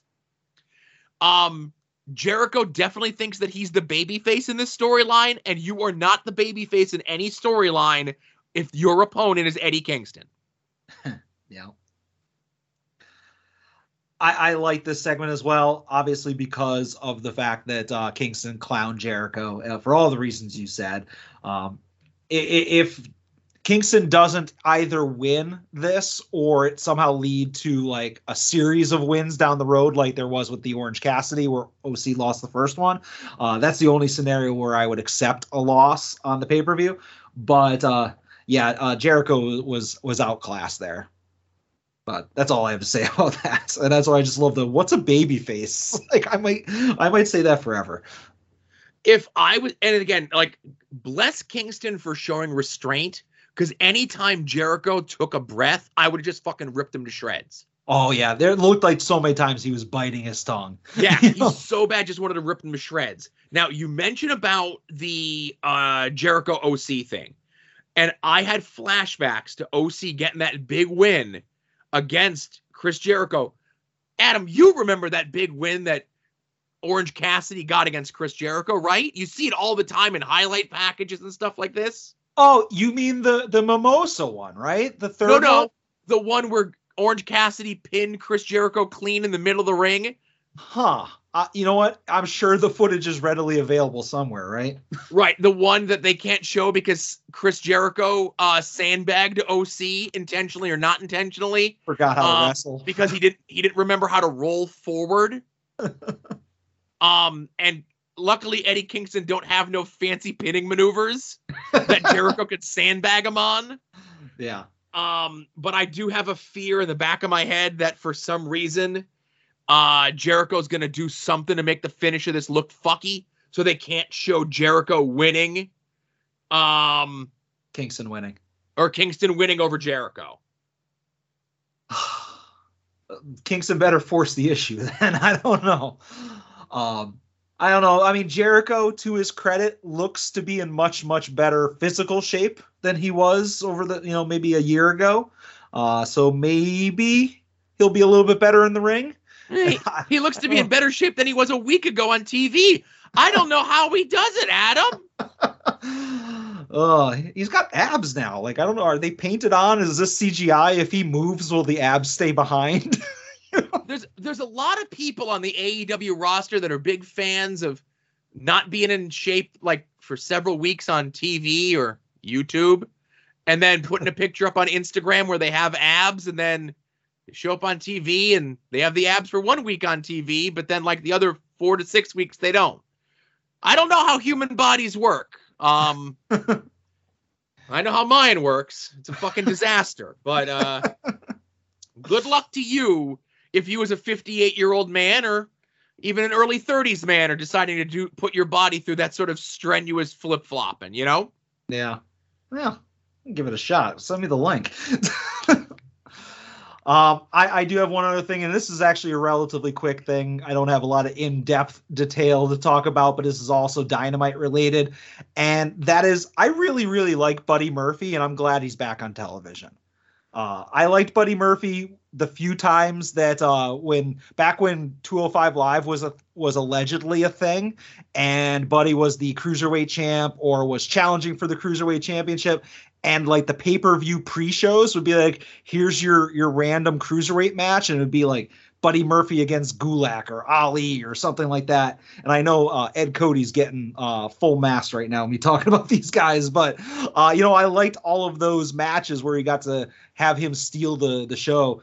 And then obviously he had his little run against Aleister Black and he never got the win and he kind of got buried as the disciple and released. But I like Buddy Murphy, so I'm excited to see what he does with the uh the the spooky people in AEW. Uh, yeah, Buddy Murphy is a guy who's kind of like he's been on the radar since he got released. He was going to pop up in AEW eventually. Uh, I like the idea of him being in the spooky uh, fortune telling socks group. Um, but he's a guy who just looks like a superstar. Um, he has a great physique, a great look, could do tons of great stuff in the ring. And they signed him, so he's going to be there for at least a year. You know, I don't know how contracts work either. sure, it's not a five month deal. Uh, well, again, I think uh, just like in World Wrestling Ever- Entertainment, everyone's on rolling 90 day deals. yeah. But yeah, I'm Uh, excited to see that him come on, and I, I need to get his figure now. Yeah, I saw you trolling in the group. It's like, oh, I need his elite now. and it's, it's a chase elite too, which is the fucking frustrating part. oh boy. Uh, anything else, Joe? Yeah, Anything else last but not- important happened today? Maybe. yeah, last but not least, uh, very quietly, um, Claudio Castagnoli, and again, I, I, he was one of those guys I would always say it's like, ah, you know, when you're in the World Wrestling Entertainment, you get a new name. You have to have like your new name for as long as you had your old name for me to call you by your new name. And I would call him Cesaro every now and then, but like he's been in WWE for almost 11 years now. I've always still just called him Claudio because he's always Claudio. Um, but he, you know, he didn't leave AJ Styles, Kevin Owens money on the table, but you know, he left like a third of that on the table. Um, but he non-renewed his contract. He wasn't released, so he ain't got no 90-day compete. He could pop up anywhere. Um, and the sky's the limit for him. And a lot of people are like, oh man, what's he gonna do next? And like, like even I had said to some people, I'm like, I don't know. He's like living in Florida. He might go like dick around at like Tyler Breeze's school for a little bit. Um, I can't see him going like too too crazy. Like he's not gonna be wrestling like this weekend somewhere. Um, but I don't know if you saw the tweet, like literally right as we started to record, where Eddie Kingston just tweeted out, uh, he ain't got the guts to come here. and he didn't say nobody's name, he didn't tag nobody in it, but we all knew what he was talking about. yeah. And uh, everyone's got their dream matches. Uh, you know, Claudio versus this one and Claudio versus that one. And all the Chikara kids are like, oh man, you know, it should be Claudio just versus all the 2015 to 2020 Chikara kids. And even Boris, like, I was in one of the last classes that Claudio taught. You know, you want to do a teacher versus student sort of thing. Yeah. Um, I just want Claudio to be himself, man. Just whatever the hell he wants to do. He don't want to take no bookings. He wants to do seminars. He wants to do a Twitch channel. He wants to revitalize his YouTube channel that I still subscribe to and just put goofy joke videos up there. I'm just happy he's happy, man. You know, he's one of the best dudes in the world. Um, you know, there's guys like him that we've talked about. You are not going to see a someone say a bad thing about Claudio. There's one guy who did a bunch of times, but he's like the biggest piece of shit in the world, so fuck him. Not even a rest he's not even a wrestler, he's barely a fan. But fuck that guy. Um but yeah, man, like everybody loves Claudio. He's one of the best. He was literally like one of the most untapped potential guys and like he's 41 now, but like you know, 41's nothing in 2020 when it comes to wrestling, man. Like Claudio's got like another 5 years in if he wants him or he could be done if he wants to. Yeah. He he still looks like a million bucks. Yeah. You know, like the selfish side of me is I want to see him versus Eddie. I want to see him versus the Boar. I want to see him against Avery Good. I want to see him get. I want to see all those Chikara kids that never got that chance, never got that opportunity. There's that word to share the ring with Claudio. And I don't even mean for just a match. I even mean just so they can like get a chance to like train with him or talk with them. You know, there's so much negativity surrounding what Chikara has become over the last two years, five years, whatever it is a lot of those kids deserve that. Uh, they they deserve something positive to come out of that time that they had in Chikara. And uh but Claudio deserves it too, man. He deserves to be happy. And he walked away from WWE. And you know, it's WrestleMania season. They were kind of positioning him and Ricochet as a tag team and then they just dropped it, you know? And and people bitch and complain about how many people AEW are are um signing and everything, but they don't have a brand split. They do have a lot of people signed, but you have to understand, like, and again, YouTube counts, you know what I mean? But they're putting out like six hours of TV a week between YouTube and actual real TV. Claudio was on the SmackDown roster, which is wafer thin, and they can't figure out somewhere to put him on TV once a week and once every two weeks. You know what I mean? yeah. So if you look at a guy like that who could do stuff, do what he could do, connect with the crowd in the way that he connected with the crowd, and look at him and just like, I don't know, I I, I can't figure out anything to do with him. Maybe it's you. Yeah. I obviously there's a lot of people that we talk about on this podcast that I discovered through the podcast, whether it be Eddie Kingston or Orange Cassidy or whatever. But I was a Cesaro fan from like the early days. I don't want to say that I was jumping on during the yodeling, but like maybe during the, you know, whether it was the uh the tag team with him and Tyson Kidd or the the We the People stuff, you know, they're relatively early. And I've always been a big fan and I was a guy that was like this guy should be a fucking star. Like he is a star, but he should be portrayed as one.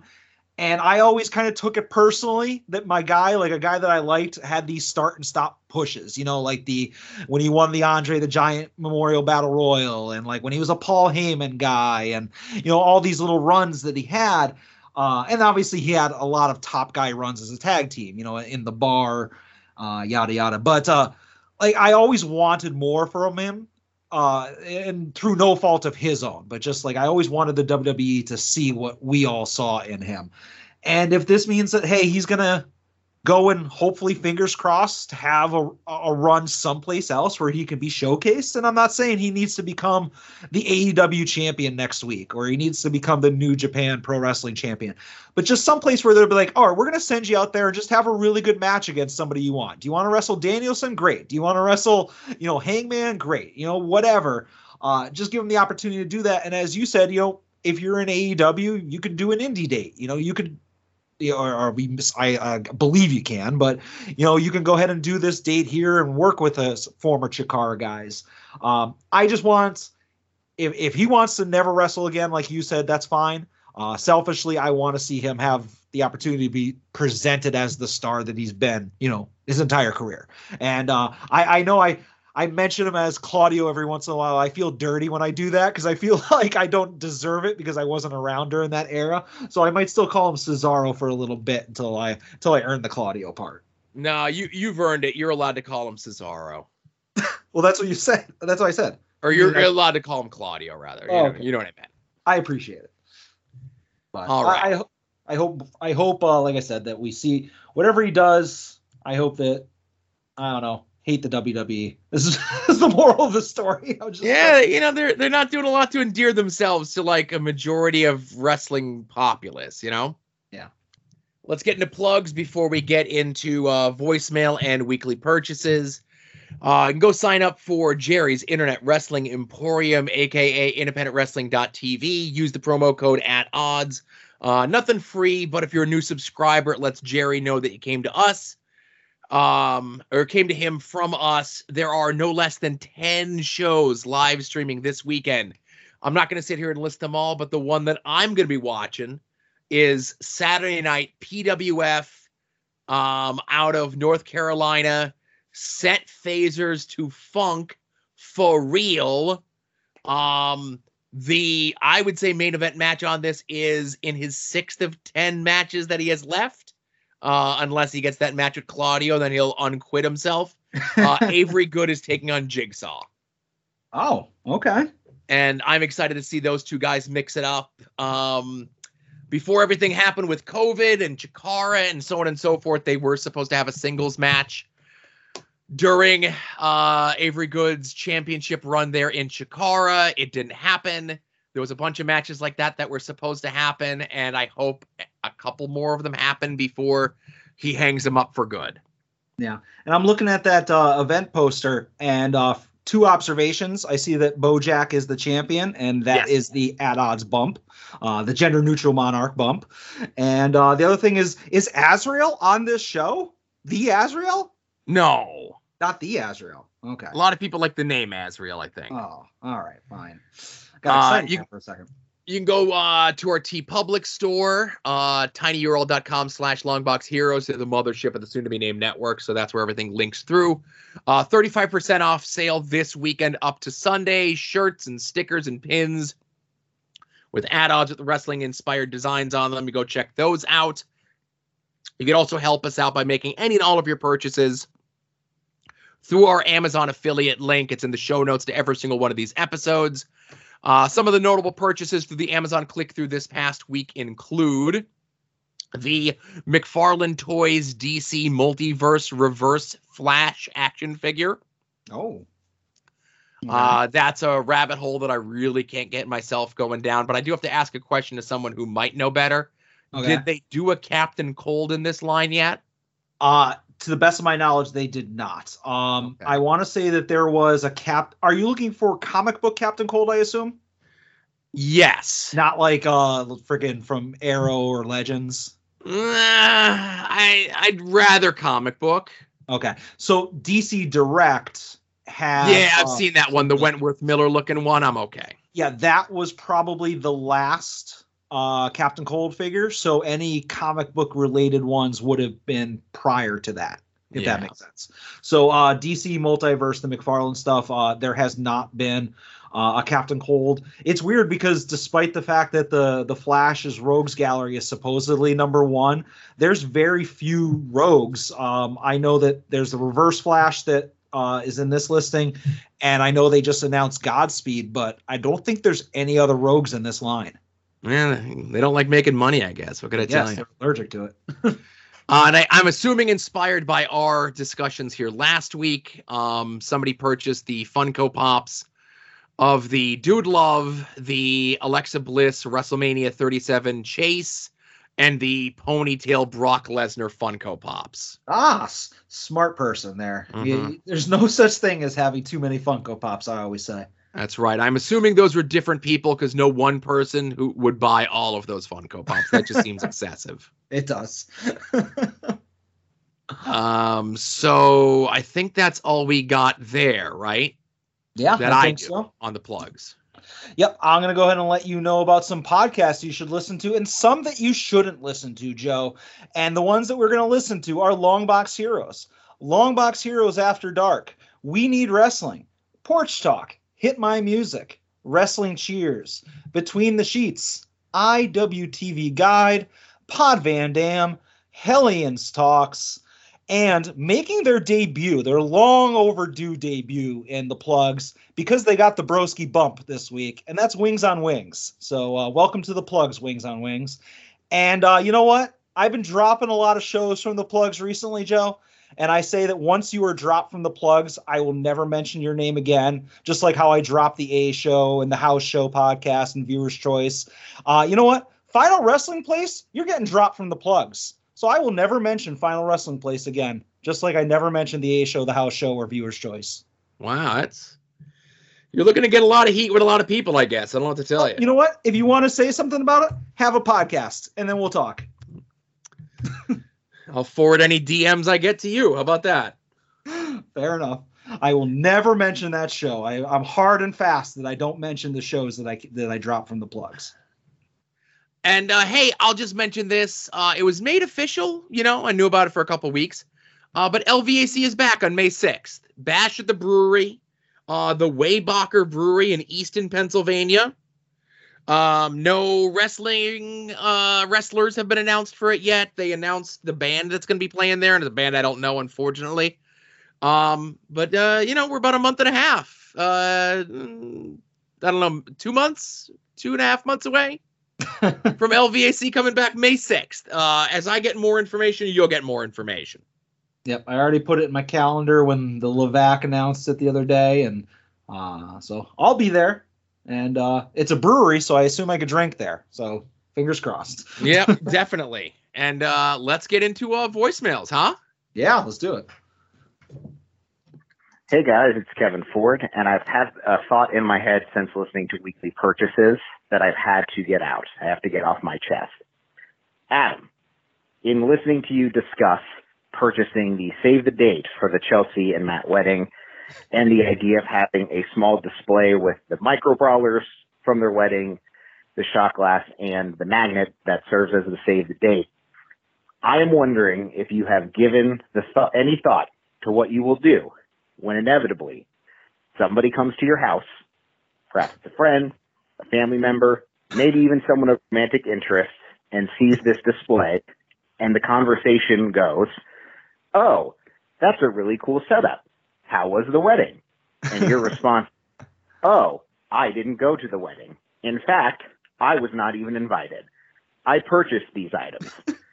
I don't know the bride and groom, and the bride and groom don't know me Well, that's just prepared for this conversation and uh, perhaps maybe a therapist or psychologist that you will be referred to uh, inevitably suggested by the person afterwards just wanted to make sure that might have been uh, thought about for one day down the line when this conversation inevitably happens that's all take care Uh, so many layers to that. So uh, I, I just want to address first of all, how dare you? Second of all, uh, I'm pretty sure Broski at the very least knows who I am a lot more this week after recent events in the Facebook group, but maybe more on that later. Uh, my name has definitely come up in a lot of things on his Facebook thread.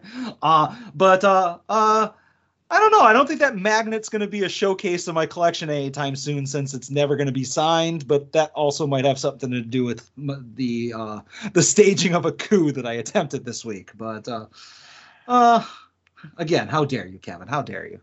The staging of a coup. Yes, Uh-huh. uprising, attempted uprising. Hmm. Is that is that I'll- better? Publicly, I guess I'll let you have that one. I don't know. Privately, I've made my feelings known. yeah. All right, And I, I yeah, echo Kevin's sentiments. Well, again, uh, a, a lot less broski stuff in the household lately. Uh, you know, more on that maybe later. All right. Next up. Hey guys, it's Ben Pasco, and I just have a question for Adam. Do you think what you did in the major Facebook group with merch books is more like Last Exit to Springfield when they fight against Mr. Burns, or more like Hungry Hungry Homer when he exposes the isotopes moving to Albuquerque? Thank you. Love the show. Wait, love the. No, that's a different thing. All right, bye. All right, first thing, Joe. Uh, thanks for the call, Ben. Uh, but Joe, I need you to explain to me these Simpsons references. Um, well, I think Ben did a great job of explaining them. Uh, ben is a big uh, fellow Simpsons super fan. Um, but I think he might just be ribbing you in uh, what you did in the Facebook group uh, was the illusion of change. um, I don't know if you've gone back and saw the Knick post where he said like, "Hey, we're gonna fix this," yeah. and everyone just like, "Man, I hope everyone comes and apologizes to you now for all the horrible things they said about you." Oh, save it, Joe. Save it, because All again, I, I'm stewing on this. You're getting me riled up. I got, I got notes. All right, listen, all heat no heaters is coming up later. yeah. Thank you for your call, Ben. Next, Yeah, next absolutely. call. Hey guys, Kevin here. Uh, once again, waiting to see if we get a ton of snow overnight. Uh, not quite sure if you guys are in the same uh, storm path that I am here in New York, but if you are, you know, uh, stay warm, stay safe. So, speaking of staying warm and safe, let's talk about toxic attraction. I want to talk about toxic environments. So Cesaro left today. That that story came out. Uh, couldn't come to deals with a new contract. Um, Toni Storm said, "Fuck you, I'm going home." Uh, uh, Mustafa Ali is trying to leave WWE, and they're just not letting him. And uh, it's at the point now where I'm like, this just feels like an absolute toxic work environment. And I got wondering about both of you, either either personally or stories that you're aware of in say wrestling and, and let's open it up to the cross interest here like comics toy shows conventions stuff like that where you walked into a room you walked into a, a place of work you walked into an office something and you just knew this is an absolutely toxic environment. These people are out for themselves. They will screw me over in a second. This is an awful place to be in and i want no part of it. Or again tangentially a story that you know of and are comfortable sharing. I've had it myself. I had a job interview. I was walking around the place and I absolutely knew that the position they were interviewing me for was going to be a scapegoat because I could see the place falling apart and going under. And the spot that I would have been in would have been the one to blame for it. So I knew that's what they're doing. And I did not accept their job offer. And sure enough, they were gone within a couple months later. But that's my question, guys. Maybe lead to conversation. If not, oh well. Better luck for me next week. Talk to you later, guys. Um, a couple things. Uh, first thing, the the job that Kevin was describing, where it was basically going to be a scapegoat, that is Barney Stinson's job on How I Met Your Mother, where it's just a corporate scapegoat. Um, second of all, I am rather disappointed that we did not get a chance to talk about Toxic Attraction. Uh, they are on a god tier run right now that I think really needs some more attention. Uh, and I will default most of my time to Joe, but I will say that my current position at the importer exporter business is probably the most toxic work environment I've ever dealt with because it is the drizzling shits, and I'm only there because uh, the paychecks are still clearing. But uh, it is really bad there. But I don't have any like experience in like uh, comic books or in the wrestling with a really bad environment. I'm sure you do, Joe. Uh, you know, I've had the same super secret science job now for almost 22 years. Hmm. I've been working from home for the last two years, so you know, I I'm I was always pretty good at separating like work life from people life, and now I could really do it that I work from home.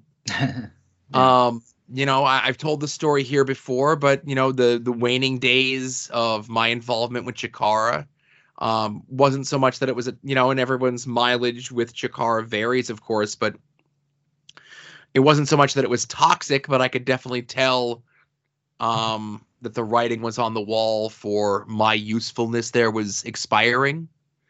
Um, and I kind of got out before, like Mike would have kept just paying me to come and sit at shows and work the door, right?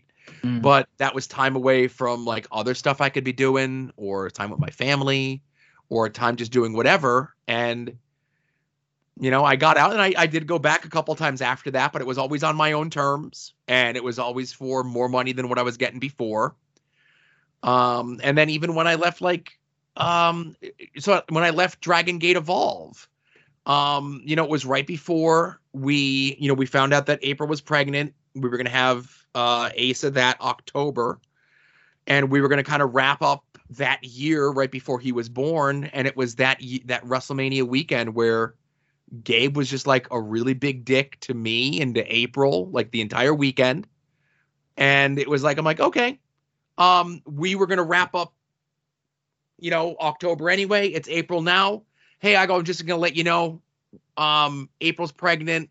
I'm going off the road. I don't want to do wrestling no more. Thank you very much for the opportunity to do this, but thanks, you know? Yeah. And then uh, even with GCW, like I was doing GCW stuff before GCW really blew up.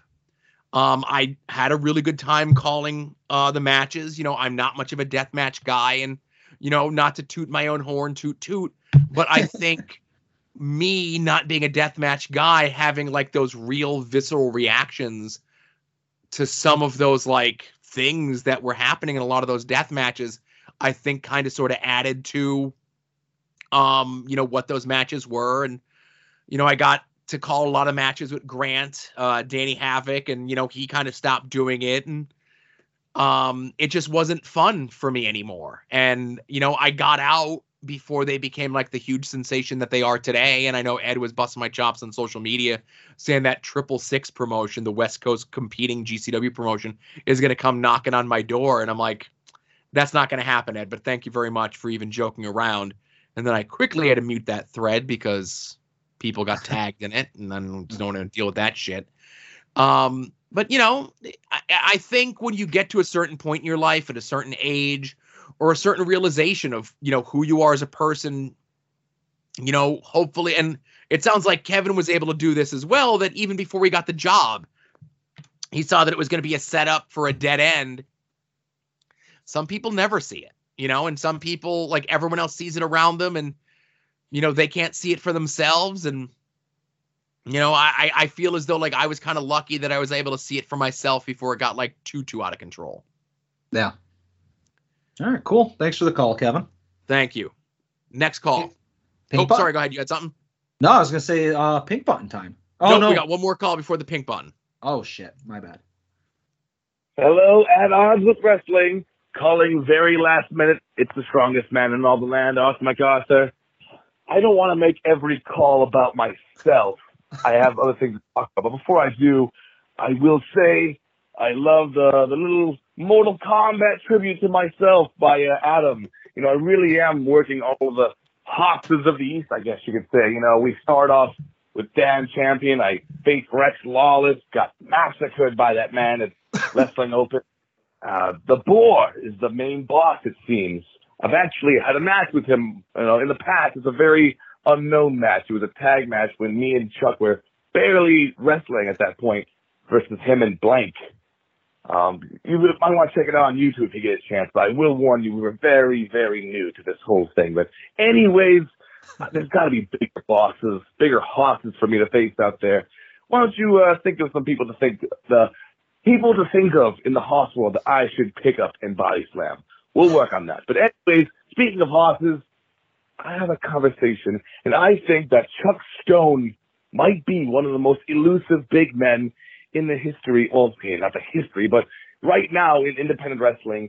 And the very fact that he's not catching the steam blows my mind. He gives me those one man gang John Tenta vibes, you know, Big Bam, Bam Bam Bigelow. Uh, yeah, you know, we gotta give self, gotta give some love to the big man himself, the burger loving badass. Would really love to see Chuck Stone get out there more as a singles guy. You know, I do that a lot myself, but you know, we tag a lot, and then he doesn't do much singles other than his match with Megabyte Ronnie. Okay, this call's getting quite uh, long-winded, so I'll end it right there. Love you guys. We'll be talking soon. Uh, so after I tweeted out that uh, the Mortal Kombat ranking that, that Artie mentioned there, uh, Artie DM'd me and said what he just said now is that bulking season faced blank and the boar, and uh, to seek it out. So I did go and look for that, and it was uh, USWA. UXWA, yes. UXWA. And I watched it, and Artie doesn't give himself enough credit. He keeps saying, oh, you know, it was new to it and all that stuff. But uh, it was a good match from all four parties, obviously. Uh, so I checked that out. And as far as other hosses, now, first of all, you can't look past the Boar. Like you can't be like, oh, what other hosses are there out there? I've already told you who the biggest and baddest of all of them. If you want to know, like who you can work your way up to, like who's in between, you know, Dan Champion and the Boar. I'm sure there's lots of people that Joe can suggest, but if we're talking tippy top, obviously the Boar is all the way up there. Uh, and obviously all that praise for Chuck Stone is very much warranted. But I will say that is a hoss that I have not yet seen Artie face. And one day that might come, hopefully not for a very long time, but uh, Arthur MacArthur, the strongest man in all the land against Chuck Stone, that would put some butts in the seats if uh, if I don't say so myself. The bulking season explodes, sure. Yep, they'd have to go through like a burger shop window. so you you look it out in uh, AIW itself, of course. You know, I think Chuck has mixed it up before with Kaplan, but you know those two could certainly mix it up uh, again. And this goes for Chuck or Artie. You know, singles matches with Kaplan. Uh, Isaiah Bronner is catching some steam out there in AIW. Uh, I think Derek Director is a sneaky hoss. He may not have the height, but he's definitely got the size to him. You know. Yeah. Uh, you look at some other names coming up on the uh, indie circuit. Uh, currently, he's doing stuff with New Japan and Impact and stuff. But the former Bronson Reed, Jonah Rock, is you know uh, already makes these comparisons to like your Bam Bam Bigelow, your one man gang types, and I would say that Jonah is kind of like the modern day uh, version of that. So Jonah against either one of these two guys, and we talked about him a bunch before. You know, he's got the size, he does the strongman stuff.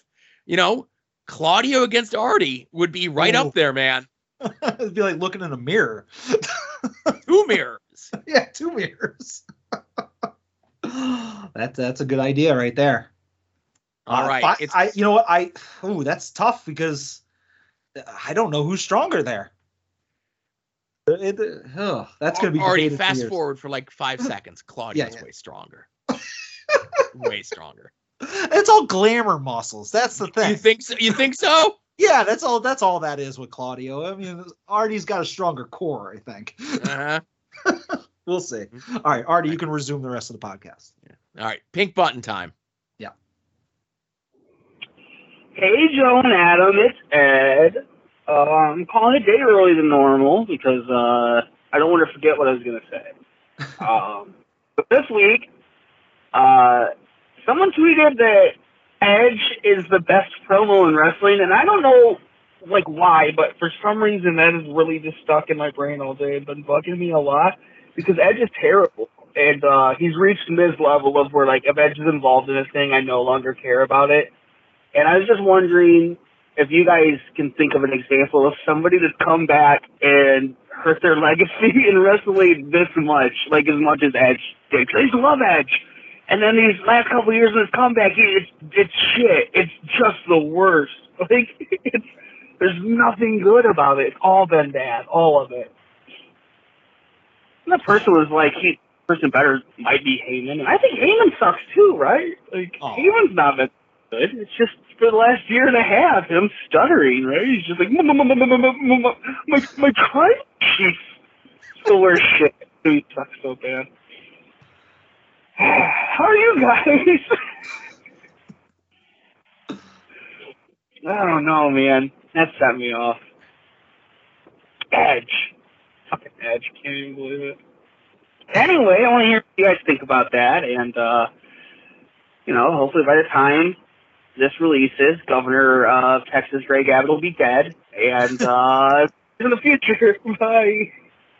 Before we uh, address Ed's call, he he did call back because he forgot something. Oh, okay. So this is this is why I need to take notes of what I have to say, uh, because I forgot. I did a weekly purchase, and I never buy anything. I I fucking hate spending money, but I spent money this week. Um, I wish I could say that it was on a ticket to go see Howard. twice in uh, Long Island, but the Upper Bowl right now is selling for $250 a ticket. So I don't think that's happening. So instead, I bought a twice shirt and a twice baseball jersey because I want to bond with my father Wealth over baseball. But apparently, a K-pop baseball jersey doesn't cut it for him. He still thinks that I am uh, less of a man. Um, and that's I guess that's it. Uh, Joe, can't wait till they announce you as the new signing for Circle Six. uh, okay, bye. Did you did you tell Welf that you took your lip ring out? Because I think that might help go a long way. Uh, I had to look up what twice was when I saw this Twitter thread. And fun fact, that is literally a My Hero Academia character. So it all comes around when it comes to uh, Pod Van Dam. Um, I, I I disagree with Ed about Paul Heyman not being good in his current role. So uh, take that back. And as far as people ruining their legacy by coming back, uh, I do agree. Edge is actively average uh, with all of his promos. If anybody says he's the greatest promo ever or the greatest promo currently going, uh, they they haven't seen anybody other than Edge cut a promo. But uh, if we're talking about somebody who ruined their legacy by coming back, uh, pick any one of Chris Jericho's comebacks of the last like six years, and I'll just say that's the one I pick. So um, I think Paul Heyman's good. Um, he's definitely overrated now, especially getting a chance to see like pure, unfiltered 1997 Paul Heyman, and comparing to lazy, same bits, same whatever 2022 Paul Heyman. He's good, but again, he's someone who, you know, comes out there for Legends Night. He gets to throw his pitch, and everyone gets to awe and ooh that he can still do it, and it's great. You know, he's a better promo than I could ever do, but I've seen a lot better from Paul. You know, Yeah. um, Edge is not a bad promo, but Edge thinks he's like Edge has become more of an actor than a professional wrestler. Yeah. Edge is Cody now for better or for worse. Like when he comes out to do his promos, he gets to have a different presentation where he gets to sit on a stool or get to sit in the chair and they put the light on him. So they attempt to make us feel as though Edge's promos are good and special and different when they're not really. They're Yeah. just promos. Here's the part where Edge started feeling weird to me. Something felt off. If you remember, I don't know if it was their Mania match or, or something shortly thereafter, but when he was having the match with Randy Orton and it was billed as the greatest wrestling match of all time. Yep. And I was like, all right, neither Edge nor Randy Orton have ever been accused of being anywhere in, close to being involved in something that can be called the greatest wrestling match of all time. So I'm like, eh, like I like Edge. I've always liked Edge, as Ed said, but like neither one of these guys in a million years, if they had a million matches, could have the best wrestling match ever. And it was from that point forward, I was like, we're getting sold a bill of goods on Edge that i- isn't being backed up and has never been backed up. So that's Right. why I'm like, eh, it's kind of weird now. But And I when still you wouldn't put talk- him as when you talk about someone who has ruined their legacy by coming back, number one and with the bullet, The Undertaker. yeah. Imagine if after he lost at WrestleMania to Brock Lesnar and the streak was over and The Undertaker was done. That'd be awesome. Yeah. We'd remember The Undertaker in a good way. But every time that he's come back in these last eight years, it's just sadder and sadder and sadder every time that he comes back. And now he's going to be in the he's in being inducted into the Hall of Fame. And he's going to try to convince dad, I mean Vince, that he's got one more run left in him. Oh. And we're going to get one more shitty Undertaker match. And it's going to be real sad. And growing up, man, like I love the Undertaker. Like I knew he wasn't like a good wrestler, you know, but it was the presentation, it was the sports entertainment of it all. You know, like I think the first Undertaker, the first good match that the Undertaker had was in 1996 against Mankind. yeah. You know, and then like 1996 to like, you know, early 98, he had a couple good matches. But then like we all told ourselves that the Undertaker was good. And Well, he really oh. never was. He was like the definition of like smoke and mirrors wrestler. Yeah. I think it should be a, a, a law written into like fucking like the Constitution that any future appearances of the Undertaker need to be cinematic.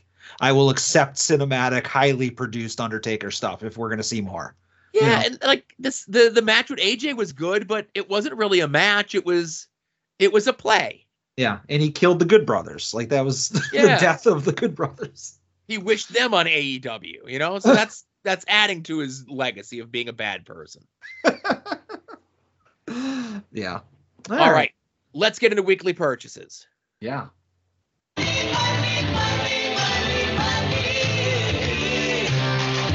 Some might cost a little. Some might cost a lot. But I'm the hundred dollar Vansky. And your figures will be bought.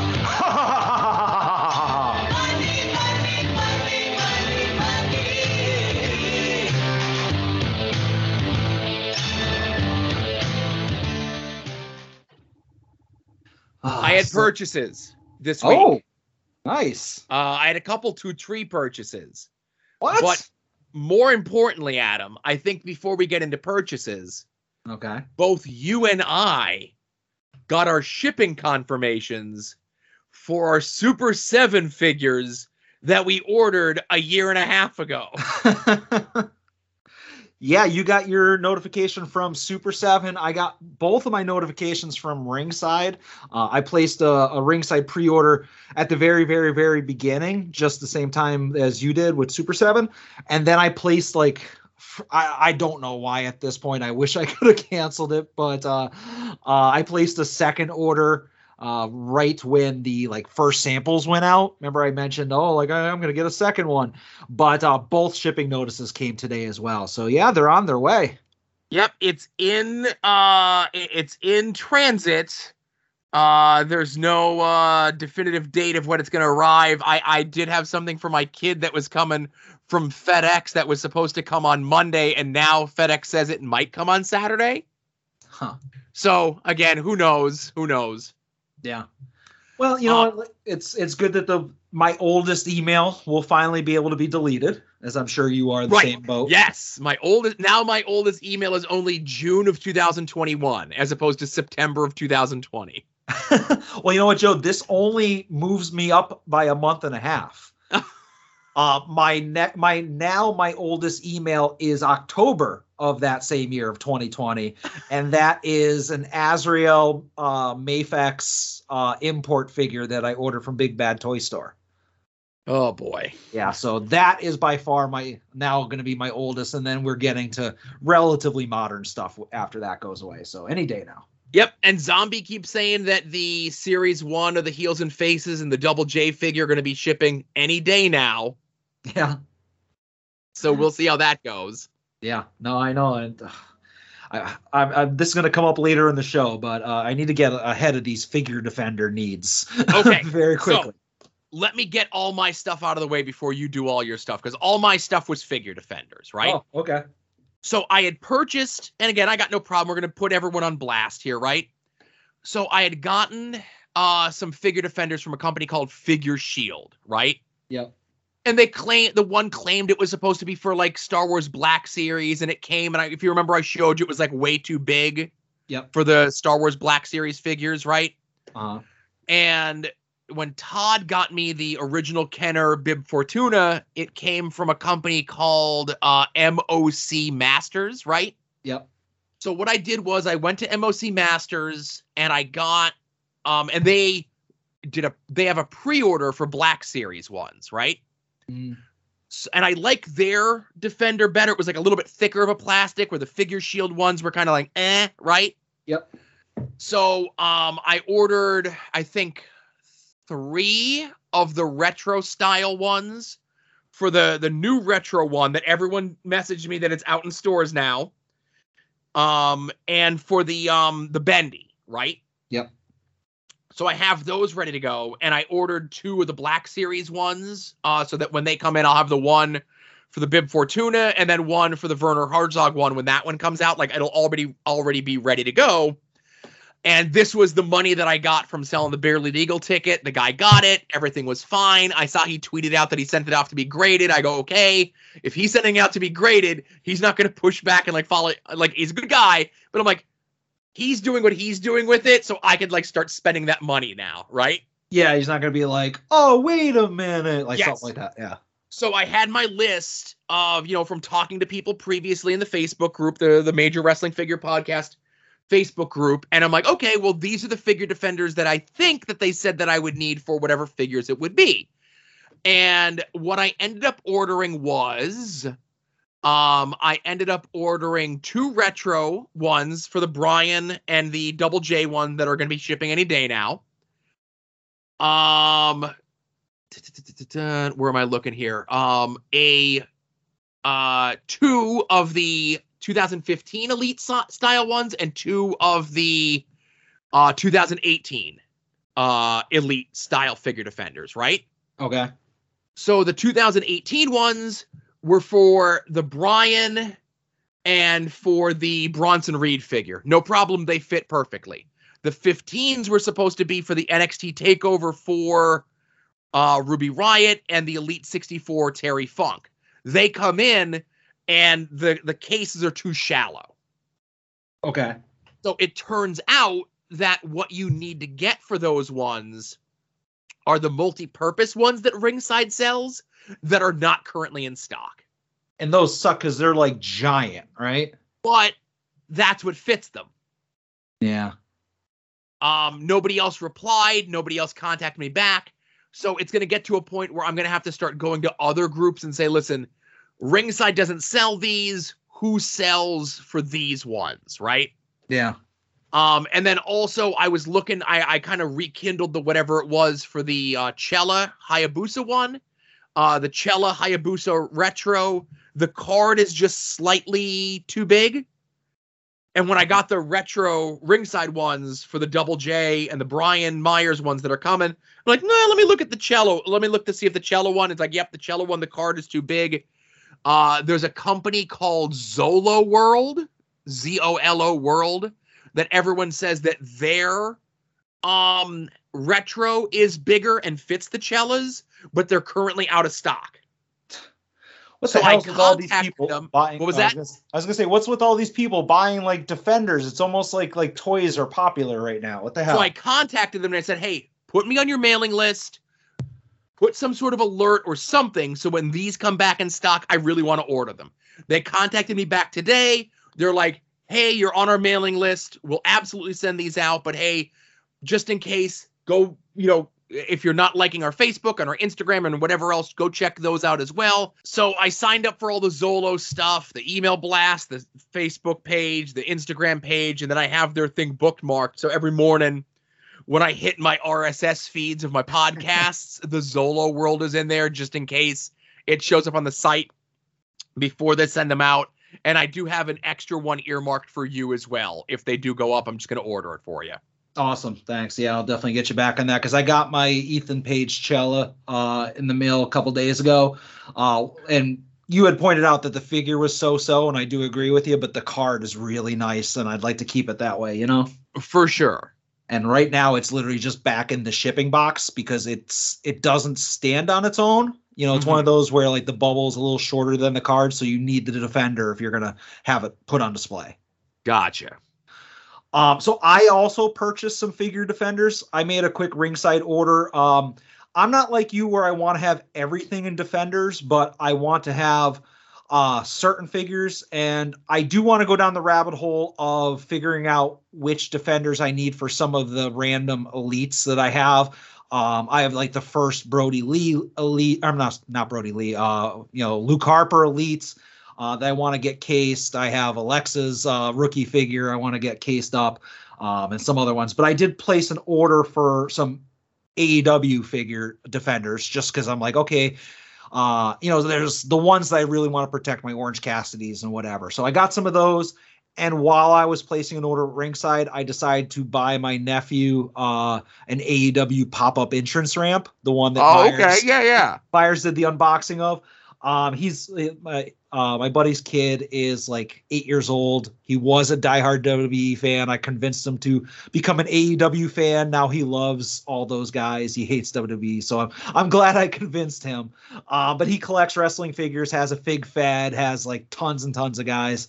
Uh, so I bought the pop up entrance ramp, and I'm gonna take it over uh, their place for the pay per view next uh, in two weeks and surprise them. So I'm looking forward to that. I did not build it yet. I thought about building it, and then I saw Myers' video. I was like, no, I'll leave that for for the kid's dad.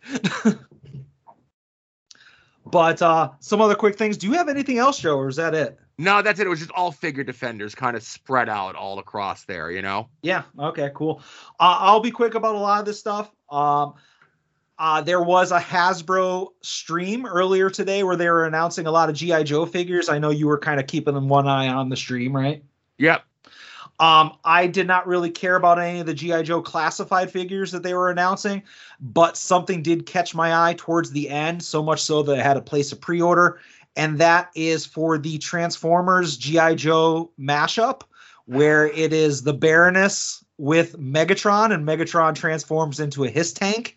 Uh, I was like, I need this, and uh, a couple years back, Hasbro did a similar thing for San Diego Comic Con where it was Soundwave transforming into a Hiss tank. And I wanted that, but that's like a $600 figure now. Uh, and that's a little bit out of my price range. But this Megatron uh, was like 90 bucks, which is practically free in my in my mind. So I had to order that. So I saw the Hiss tank thing, and I'm yeah. like, oh, that's really cool. I go, do I want to enable Adam? Uh, but I'm like, he's watching this. He doesn't need me to tell him that this exists. Yeah, he's yeah. gonna get this regardless of me contacting him. You know? oh yeah, yeah. There was no way that was escaping my purview. Plus, I'm at the point where I have a bunch of different Twitter accounts that I just get notifications for that are like, oh, here, this has been announced. This is in stock, and uh, so it's it, it's impossible for that thing to have not come across my desk. Absolutely. I, I, appreciate you trying to, you know, you're you're thinking of taking after Todd with your enabling.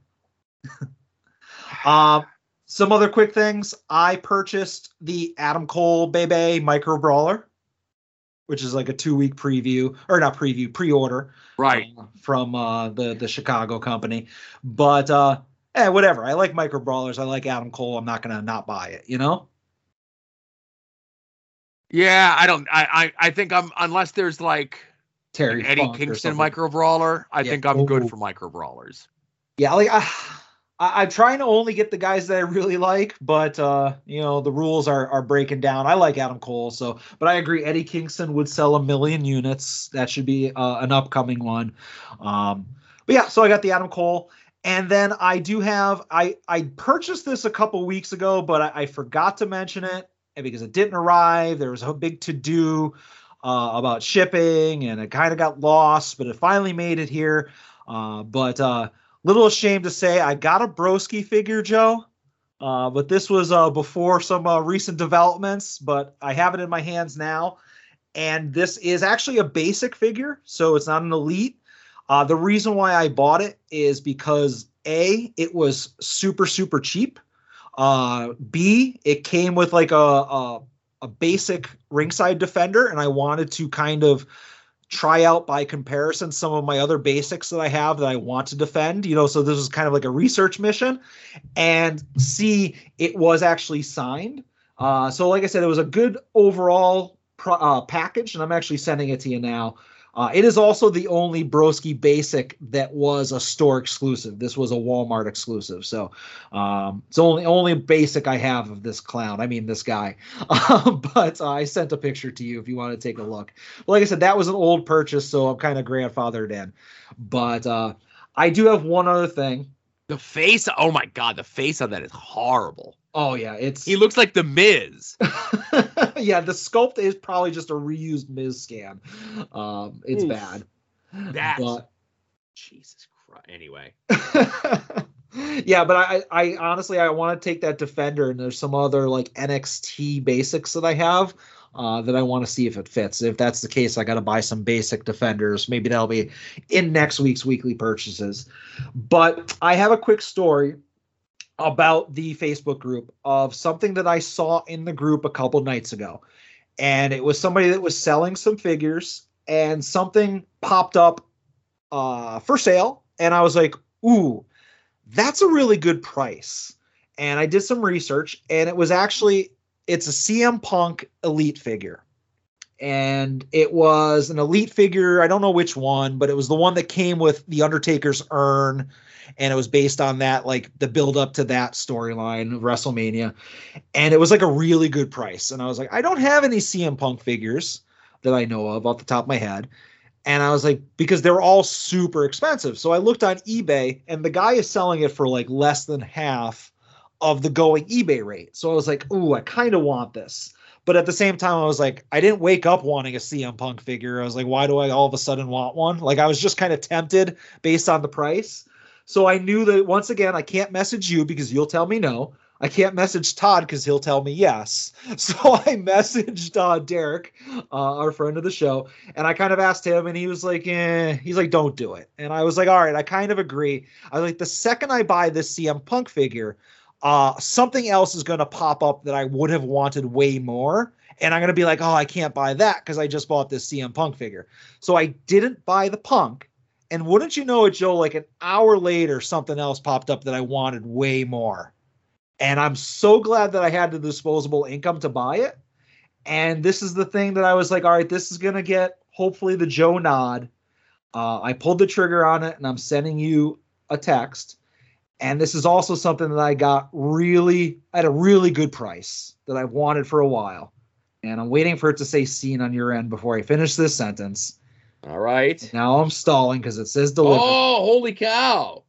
And that is a Topps authentic uh, autographed with a piece of shirt uh, Luke Harper card. Nice. And I'm a little bit of a card boy lately. And uh, obviously, when he passed, there was a big run on his stuff. I bought, you know, a figure of his, one of his elite, you know, after after that happened, and I wanted a card, and you know, obviously, uh, they had blown up, and they they're not going to get any cheaper. And uh, this card I thought was just really awesome, and the price that the guy was asking for was like super super super cheap compared to ebay comps. Like a, a steal of a price. And i'm not even like uh gonna go into it but like a, a little bit more than the average figure in the group. You know like it was it was a really good price.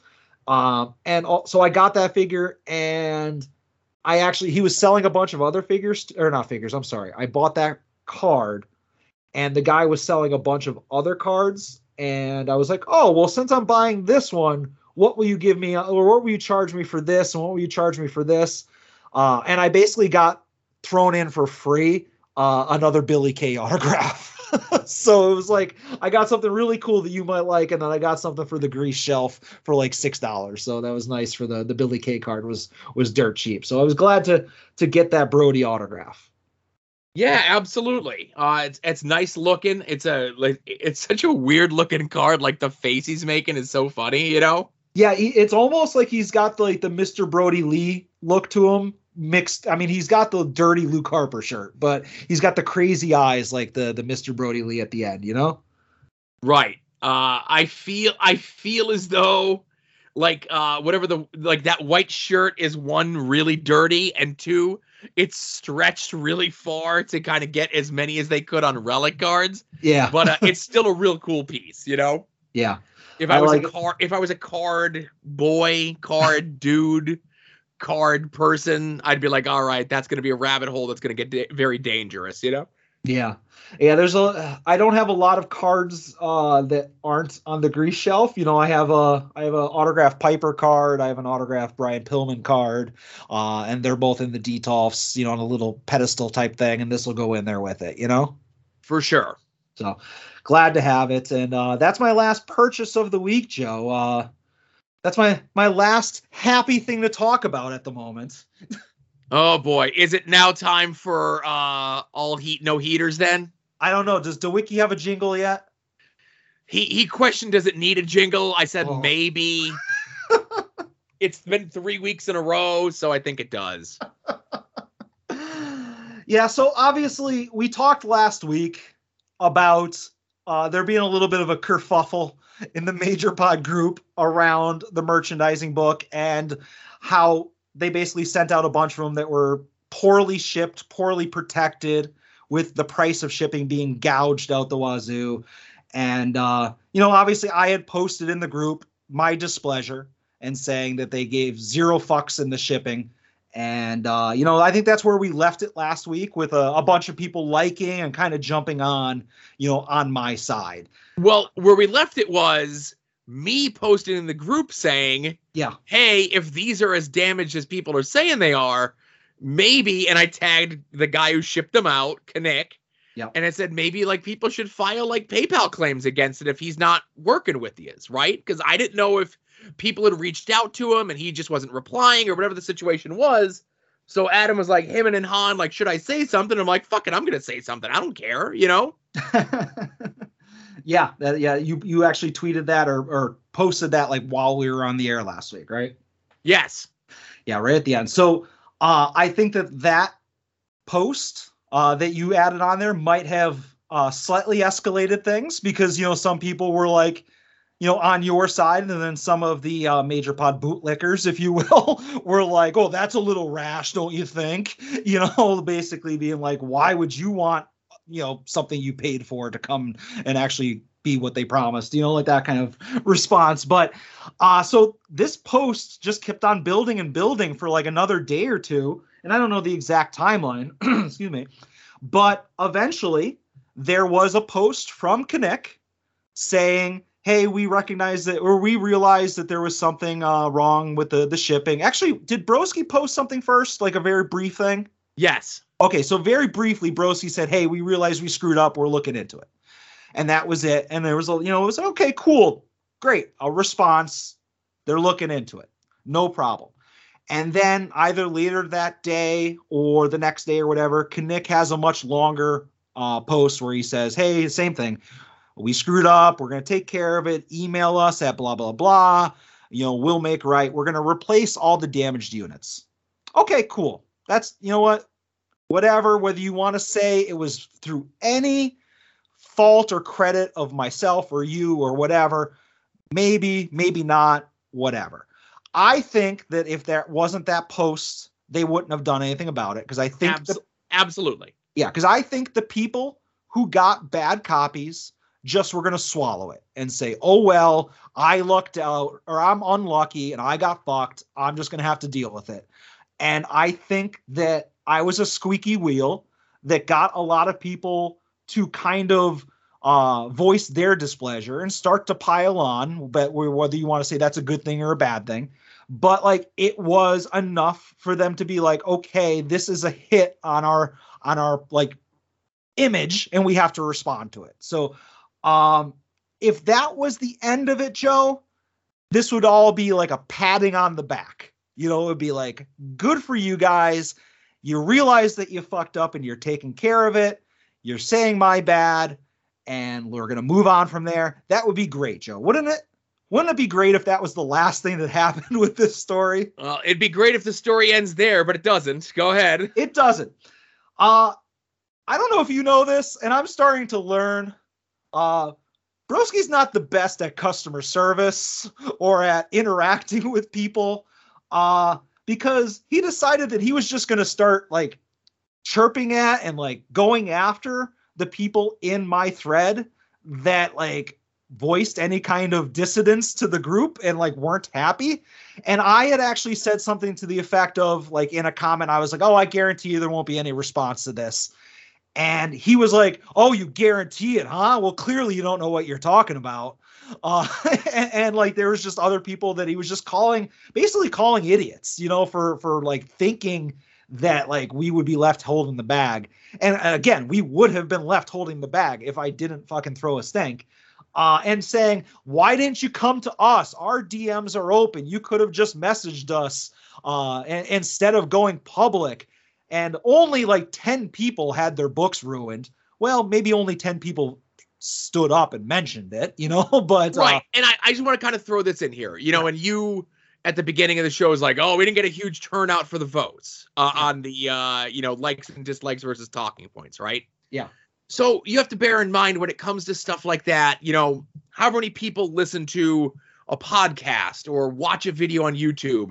You know, you have to look at there's a very small percentage of those people that watch or listen are going to like.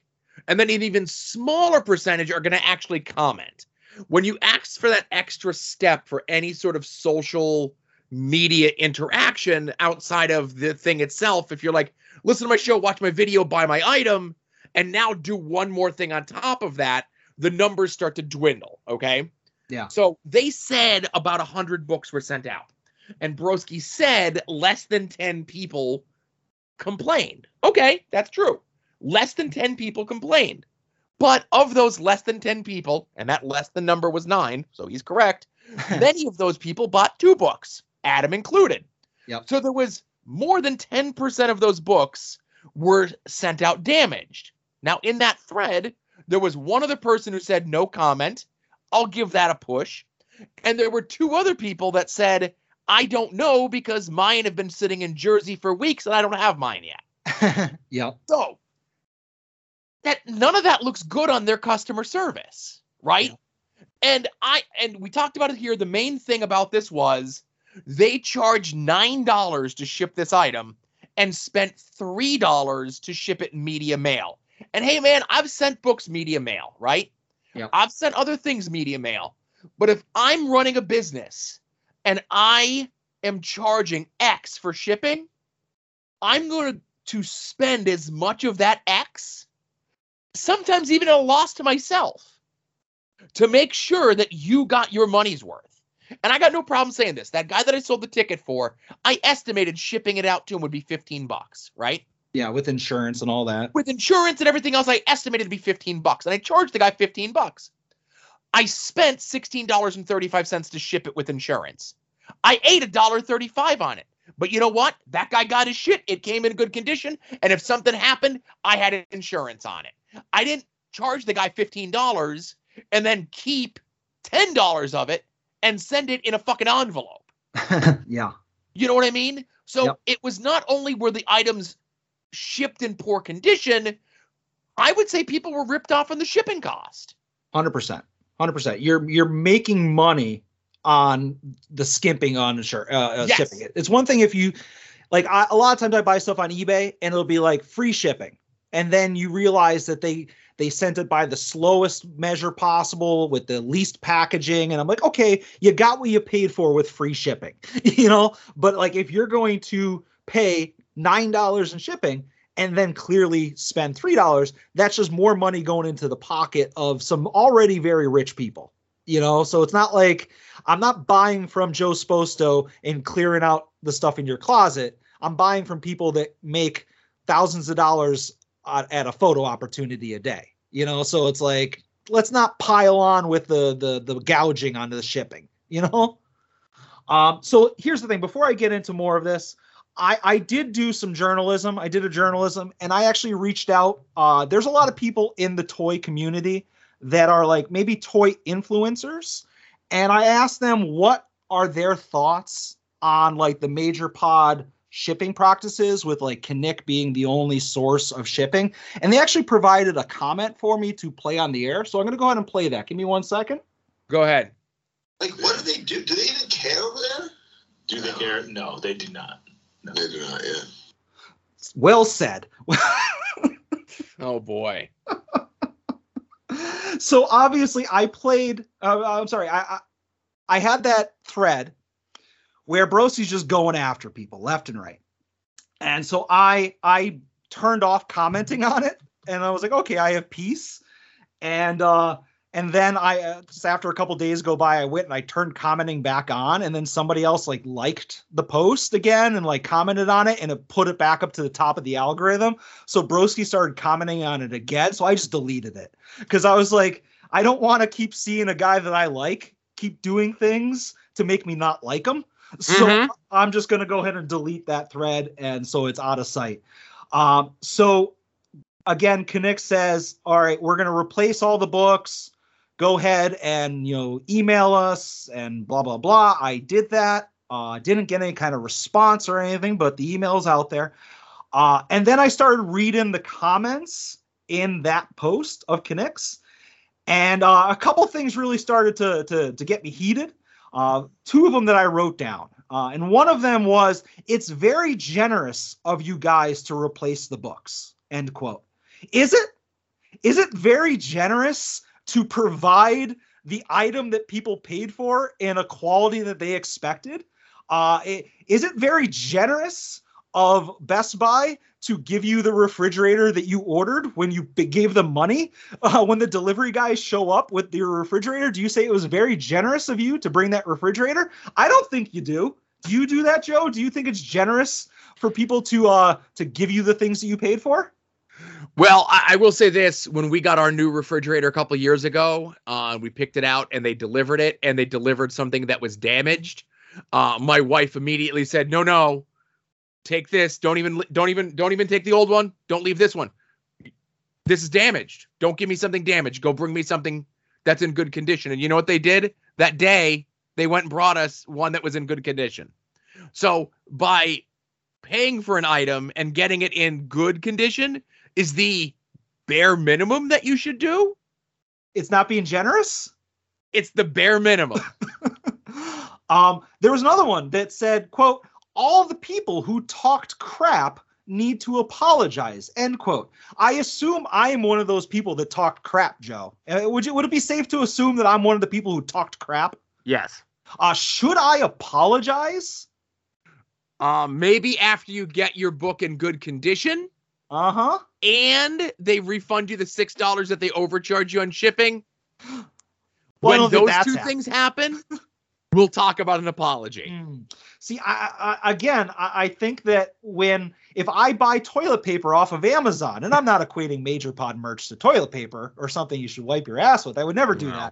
that. if I buy toilet paper from Amazon and uh, they don't send it to me, and then I say, "Hey, where's my toilet paper?" and they say, "Oh, sorry about that," uh, and they send me the toilet paper, should I then apologize to Amazon for asking for my toilet paper? No, I'm not going to do that. That's again, I'm not apologizing to anybody. If anything, I would like a thank you for the people that are getting their merch books. Uh, and again, I'm being uh, facetious there. I'm uh, I'm going overboard. I don't expect a thank you, but it's just it's completely ridiculous that in response to to my post that had a very vocal group of people wanting their shit fixed, or we're like, oh man, that's bullshit.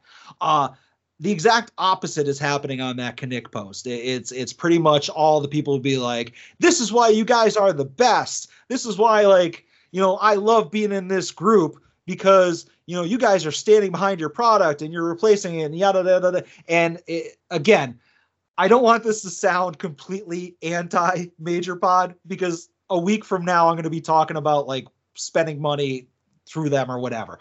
Uh, but just the fact that it's like man, it, it is very easy to get caught in the crosshairs from a lot of uh, major pod pilled people.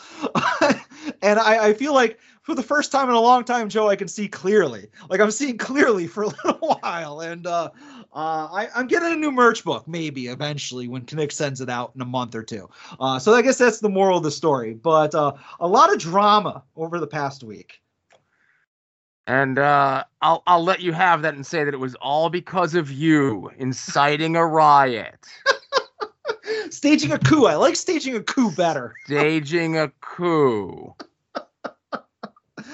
I will say that not often. Like you've been in that group for a lot longer than I have. Yes. Uh, I, I've only been in for I don't know six months, nine months, something like that.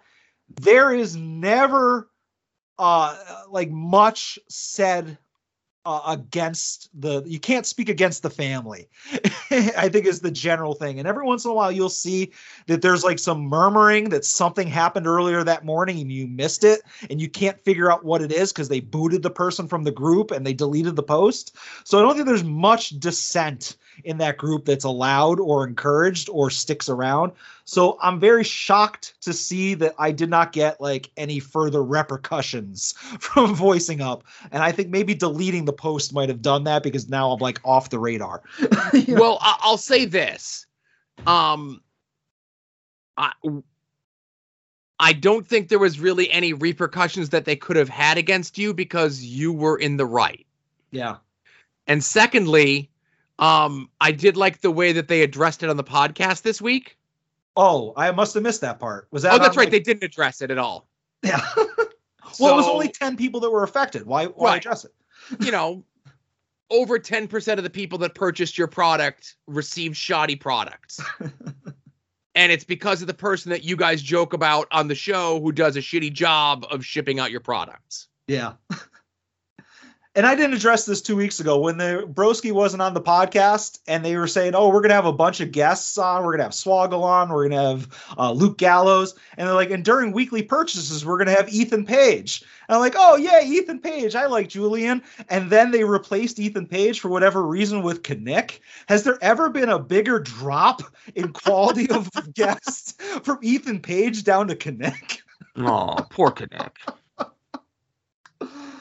Ugh. He's had such a he's had such a bad week. Yeah. Uh, with that being said, I'm giving serious consideration to going to the live podcast recording in Albany next month. You're gonna wear the jacket. You're gonna bring the broken book. You're gonna bring the unsigned magnet. You're gonna bring all the flawed merchandise that you've purchased from Broski. The Miz head action figure basic, all of it. Uh, uh, if I went, I'd be back to being a good soldier, Joe, a good loyal soldier. Uh, by that point, Broski would have won like seven more titles. They would have had a bunch more like merch go for sale, a couple more hundred dollar eight by tens, and it'll all have been forgotten. Yeah, exactly. Yeah. That's all I got. All right. If that's not a perfect spot to end the show, I don't know what is. Everyone, thank you very much for listening. Uh, another mega episode of At Odds with Wrestling, episode 179. Everyone, be safe out there and enjoy some wrestling.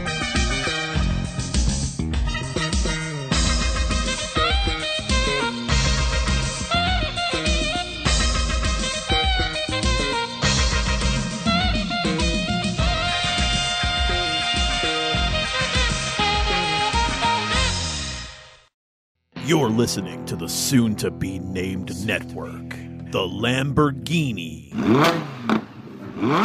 of Podcast Network.